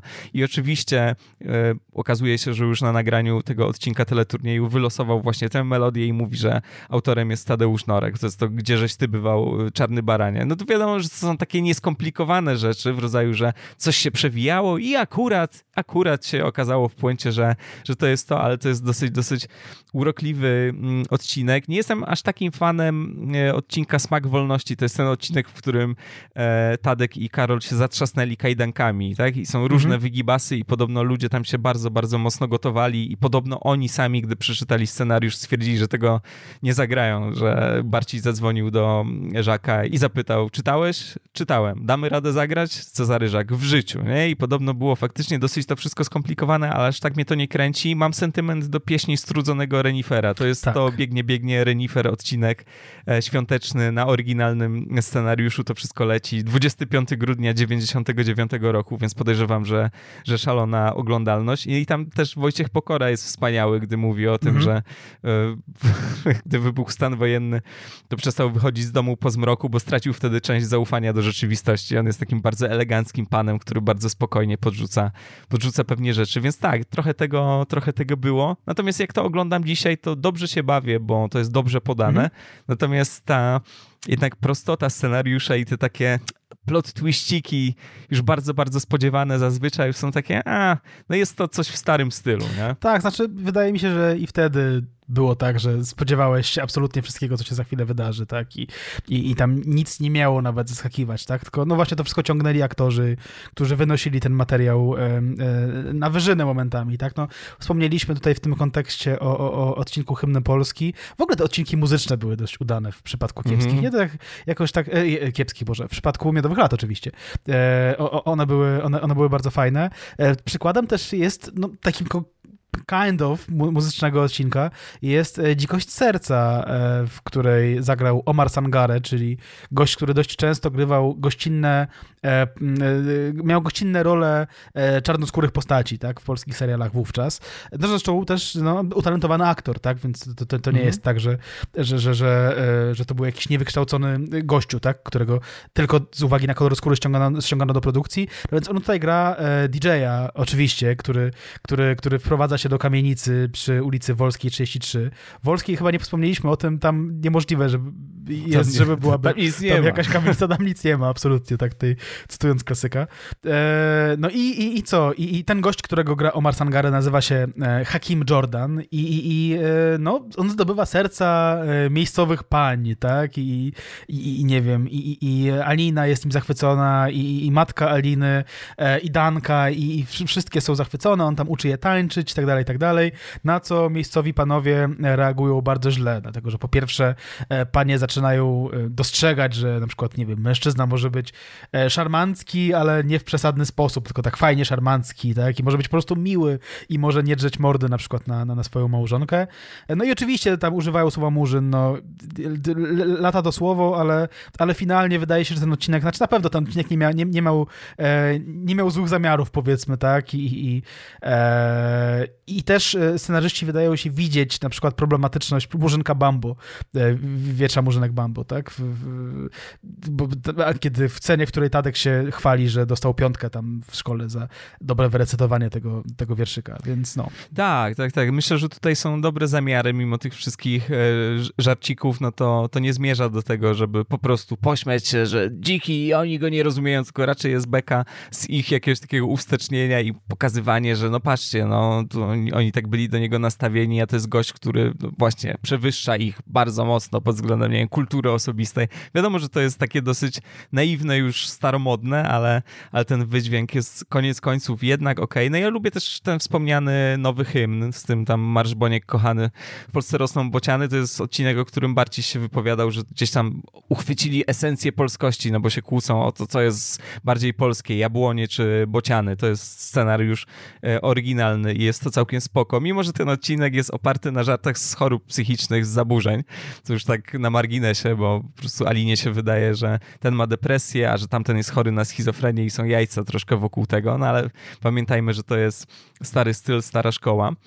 Nie jestem fanem e, odcinka ostatniego, odcinka numer 131, czyli Lepsze Życie.pl. To jest odcinek, który się zasadza na tym, że Norek tworzy jakieś wynalazki i sobie ogarnął na giełdzie używanego laptopa i stworzy stronę internetową i będzie się kontaktował z innymi wynalazcami i będzie się dzielił swoimi wynalazkami i zaczynają razem z Karolem biznes, wspaniały biznes, bo na tej stronie można znaleźć podobno wynalazki e, Tadzika i sentencje na temat życia autorów autorstwa Karola Krawczyka, które są zawsze jakoś połączone z tramwajarstwem. Tam jest dużo jakichś takich filozoficznych rzeczy. No i co? Okazuje się, że zaczynają się kłócić z ludźmi odwiedzającymi tę stronę, jest tam dużo disowania i ta strona szybko się staje jedną z najpopularniejszych w Polsce, bo dokładnie tak to się dzieje, że w trzy dni w 2003 roku można było ten kapitał zbić, przynajmniej tak sugerują tutaj twórcy. Przychodzi dyrektor marszałek, który chce odkupić od nich tę stronę. Za ile? Za 200 tysięcy złotych. Oni się wahają, on wraca z nową ofertą i mówi, że 250 tysięcy złotych, a w tym samym odcinku mm, Alina zajada się tam chyba czekoladą i ogórkiem kiszonym, no taki typowy wątek oczywiście ciążowy. I na końcu Alina mówi, że to nowe mieszkanie, a propos tej oferty, że nowe mieszkanie, większe mieszkanie by się przydało. Orientują się wszyscy, że chodzi o to, że rodzina Krawczyków się powiększy, Karol pada jej tam e, do stóp, no i jest to ewidentnie wylotówka na to, co się stanie za chwilę, czyli na całkiem nowe lata miodowe, ale no właśnie przez to, że to jest pretekst tylko i wyłącznie, to wszystko się dzieje zbyt łatwo, mhm. zbyt szybko, no i wiemy, w co tutaj się gra. Znaczy, nawet mi się podoba to przełamanie tego schematu, że zawsze wszystko, zawsze Karolowi Karolowi, Tadzikowi chuj w dupę, tak? I, I, nigdy tam się nic nie może udać, tak? Z tych ich biznesów, nie?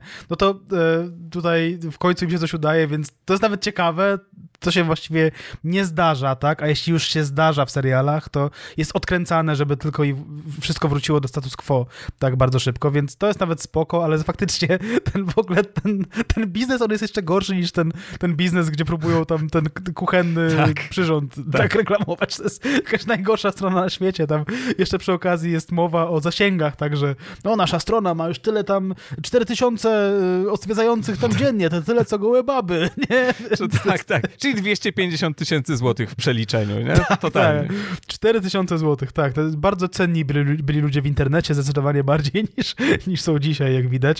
Y, na marginesie witryna lepsze życie.pl już nie istnieje. No wiadomo, że padła ofiarą tego samego, co, jakby zachodnich korporacji, tak, które, tak. nie wiem, e, wywaliły z Polski akuku.pl i smog.pl i, i, i grono.net.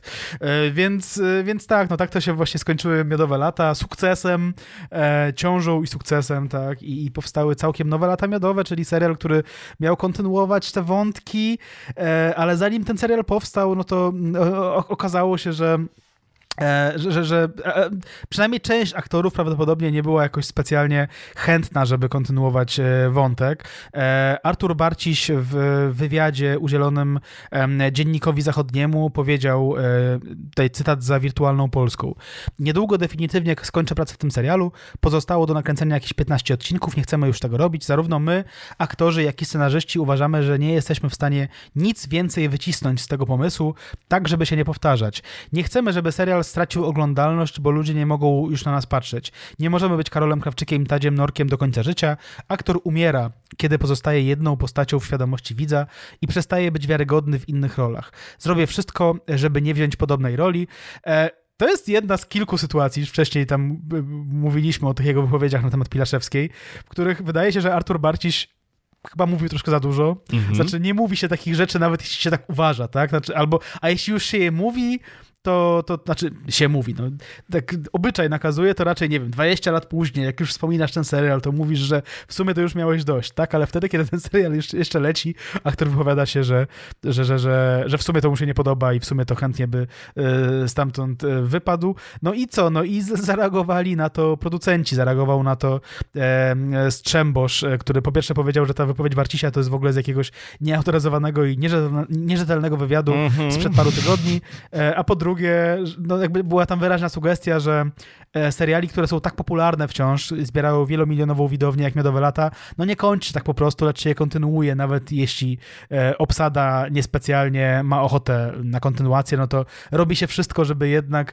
ciągnąć temat, nie? Tak, to wygląda na maksa na zbyt długi język i rzeczywiście to, o czym mówi Strzembosz, że nie kasuje się seriali, które się tak oglądają, to jest prawda, no z tego, co można znaleźć w sieci, no to jakieś, jakaś taka oglądalność pod 5,5-6 milionów w przypadku e, późniejszych odcinków Miodowych Lat to była rzecz oczywista i to mm. nie jest tak, że przyszła Katarzyna Żak i zabiła ten serial, czy coś w tym guście, nie?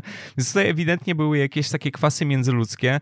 No i właśnie to, o czym mówił Barci, że nie chcieli być aż tak zaszufladkowani.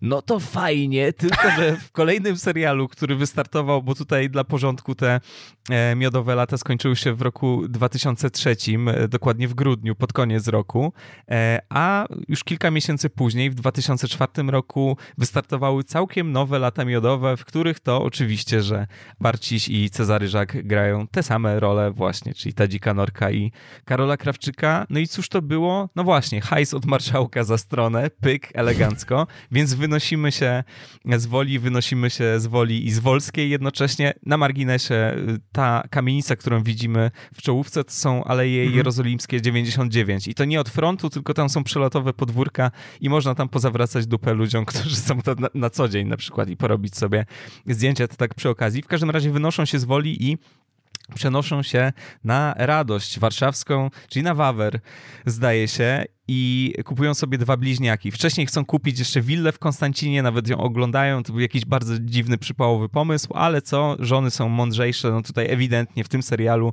no, akcent pada na to, że żony są mądrzejsze od mężów i wpłacają pierwszą ratę e, na te bliźniaki, e, czyli takie dwa domy. I co tam się jeszcze dzieje? Jakby na czym polega główna różnica? No jest to serial kręcony powiedzmy, że normalnie, tak?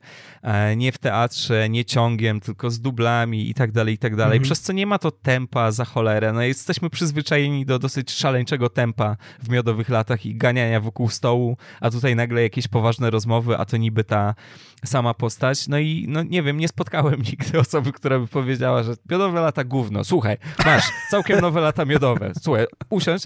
Nie, nie ma prawdopodobnie takich osób. Wiadomo, że oceny na Filmwebie nie świadczą o wszystkim, ale są dosyć, dosyć, są, tak, są dosyć, są dosyć yy, wymowne. No i zabrakło paru jakichś takich postaci, które się przewijały w miodowych latach w rodzaju Kurskiego, no jednak tego nam mocno brakowało i to już nie było to samo. 17 odcinków i nara, ale rodzą im się dzieci na końcu, więc jest happy end. E, Krawczykowie mają córeczkę, a, a Norkowie syna. Także bardzo, bardzo miło, ale dobrze, że nie ma tego więcej. Nie? Tak, tutaj e, w rozmowie z Kamilem Bałukiem e, sami aktorzy byli świadomi tego, co tam, co tam nie wyszło i to jest cytat za, za Żakiem i Barcisiem. Żak. Nastąpiła zmiana gatunku. Barciś. Przestaliśmy kręcić w teatrze, zabrakło widowni i zrobiło się inaczej. Zwykłe lokacje i zwykły serial zamiast sitcomu realizowanego w teatrze z żywą publicznością. Widzą przed telewizorami. Ten aspekt teatralny jakoś też przypadł do gustu. Było w nim coś szczególnego. Nikomu nie przeszkadzało, że z tyłu jest jakaś dykta, jeśli całość się broniła.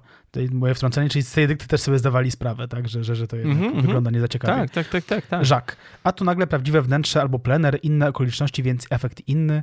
E, w obsadzie pojawiło się dziecko, czego nie było w żadnej wersji tego formatu na całym świecie. Dziecka nie wprowadzili nigdy. Tatar, ale, ale też coś zważył. Barciś. W dodatku odcinki były za krótkie, po 25 minut jeden, a wcześniejsze dochodziły do 40. Co gorsza, po 5 minutach były długie reklamy, zanim widz wciągnął się w nową konwencję. Już go z tej konwencji wyrzucano, po czym było 10 minut akcji i kolejne 10 minut reklam. Dwa razy przerywali. Żak. Miodowe lata na początku były, nie były przerywane w ogóle, reklamy były tylko przed odcinkiem i po nim. E, no tak, tutaj rzeczywiście był taki chyba moment w historii Polsatu, w którym kombinowali z takim amerykańskim e, modelem reklamowym, tak, że, że, że przerywasz bardzo wcześnie i te reklamy są bardzo długie i pamiętam, że faktycznie to było nie do oglądania i nie mówię tutaj tylko o całkiem nowych latach miodowych, które też po prostu były kiepskim serialem, ale mówię też o innych produkcjach, tak, że rzeczywiście coś tam chyba próbowali zakombinować, ale polski widz to odrzucał, no amerykański jest jednak przyzwyczajony do tego, że reklam jest więcej, ale są krótsze i, i to przyzwyczajenie narastało przez dekady, tak, w ludziach, a tutaj, tutaj tego, tego w ogóle nie było. E, więc tak, no serial szybko zdjęto z e, anteny, a, a, a e, aktorzy zajęli się innymi rzeczami, jak na przykład pisaniem książek dietetycznych w przypadku Cezarego Żaka, co akurat to był dość wiarygodny w tej kwestii, no bo napisał książkę Moja skuteczna dieta, no i faktycznie głośno było o tym, że zrzucił sporo kilogramów e, już po e, zejściu z planu miodowych lat. Tak, jeżeli pisze tam rzeczywiście o swojej prawdziwej diecie, no to tak, to była skuteczna, więc tutaj wiemy, co nam Cezary Żak sprzedaje. No a tak poza tym, no wiadomo, że było Rancho i wspólne granie Żaka i Barcisia. No i w sumie spoko kariery. Barciś czasami narzeka, że zarówno Miodowe, jak i Rancho sprawiły, że no, reżyserzy filmowi, telewizyjni nie byli za bardzo zainteresowani jego usługami. To są jakieś niedawne wypowiedzi, mhm. ale też jednocześnie obaj grają sobie w teatrze, obaj czasami reżyserują i nie ma tutaj jakiejś takiej narracji typu, że nie, ja już nie chcę o tych Miodowych, jak swego czasu Mariusz Szczygieł e, w przypadku na każdy temat. No to się ostatnio e, zmieniło, ale, ale też, był, też był taki czas, więc jakoś to sobie fajnie działało. No i właśnie, czy będzie działać dalej? Bo tak się składa, to nie jest akurat impuls do nagrania tego odcinka i tak chcieliśmy nagrać ten odcinek, ale w czasie, w którym nad nim pracowaliśmy, no zaczęły się pojawiać jakieś informacje dotyczące tego, że miodowe mogą wrócić. Pod koniec września Super Express e, podał jakieś takie informacje, jak zwykle tutaj osoba związana z serialem, to jest zawsze pewne źródło, mm. osoba z otoczenia i tak dalej, ale mówi, że od pewnego czasu trwają prace nad kontynuacją Miodowych Lat. Produkcja jest już na zaawansowanym etapie, ale jeszcze utrzymywana w tajemnicy. No, podchwyciły to wirtualne media i wrzuciły artykuł z nagłówkiem nie będzie reaktywacji serialu Miodowe Lata, a w tekście znajdziemy tylko cytat z Sylwii Olech, czyli PR menadżerki ATM Grupy, która mówi nie komentujemy tych doniesień, więc wcale nie mówi, że jest to jakaś mrzonka i bzdura, tylko mówi, że no nic jakby na razie na ten temat. I potem jeszcze kilka dni później fakt, więc wiadomo, najrzetelniejsze źródło na świecie, ale pojawia się tutaj wypowiedź Artura Barcisia. Trwają prace nad scenariuszem Miodowych Lat 20 lat później. Natomiast więcej szczegółów nie mogę zdradzić, bo prawdę mówiąc, jeszcze ich nie znam. Dostałem tylko pytanie, czy zgodziłbym się zagrać. Powiedziałem, że jeśli scenariusz będzie dobry, to się zgodzę, ale to jest mój warunek. To nie może być odcinanie kuponów od sukcesu Miodowych Lat. Zresztą tak ustaliliśmy razem z Czarkiem Żakiem, że jeżeli to będzie warte, żebyśmy ponownie byli Norkiem i Krawczykiem, to to zrobimy, dodaje Barciś. Więc coś jest na rzeczy ewidentnie. No, mhm. Sam przyznam ci, że zadałem sobie pytanie, czy bym tego chciał. Na pewno chciałbym zobaczyć ich w tych rolach i poczuć tę dynamikę i tę chemię.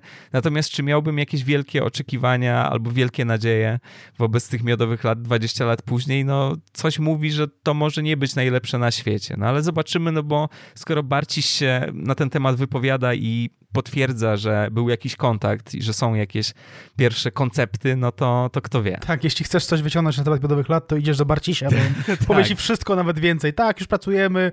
Była jakaś NDA czy coś, ale nie pamiętam, ale no, faktycznie... Jakoś, tak, coś mi tam kazali podpisać, jakąś NDA. Ja nie zdradzam tu żadnych tajemnic. Tak, powstało 17 scenariuszy.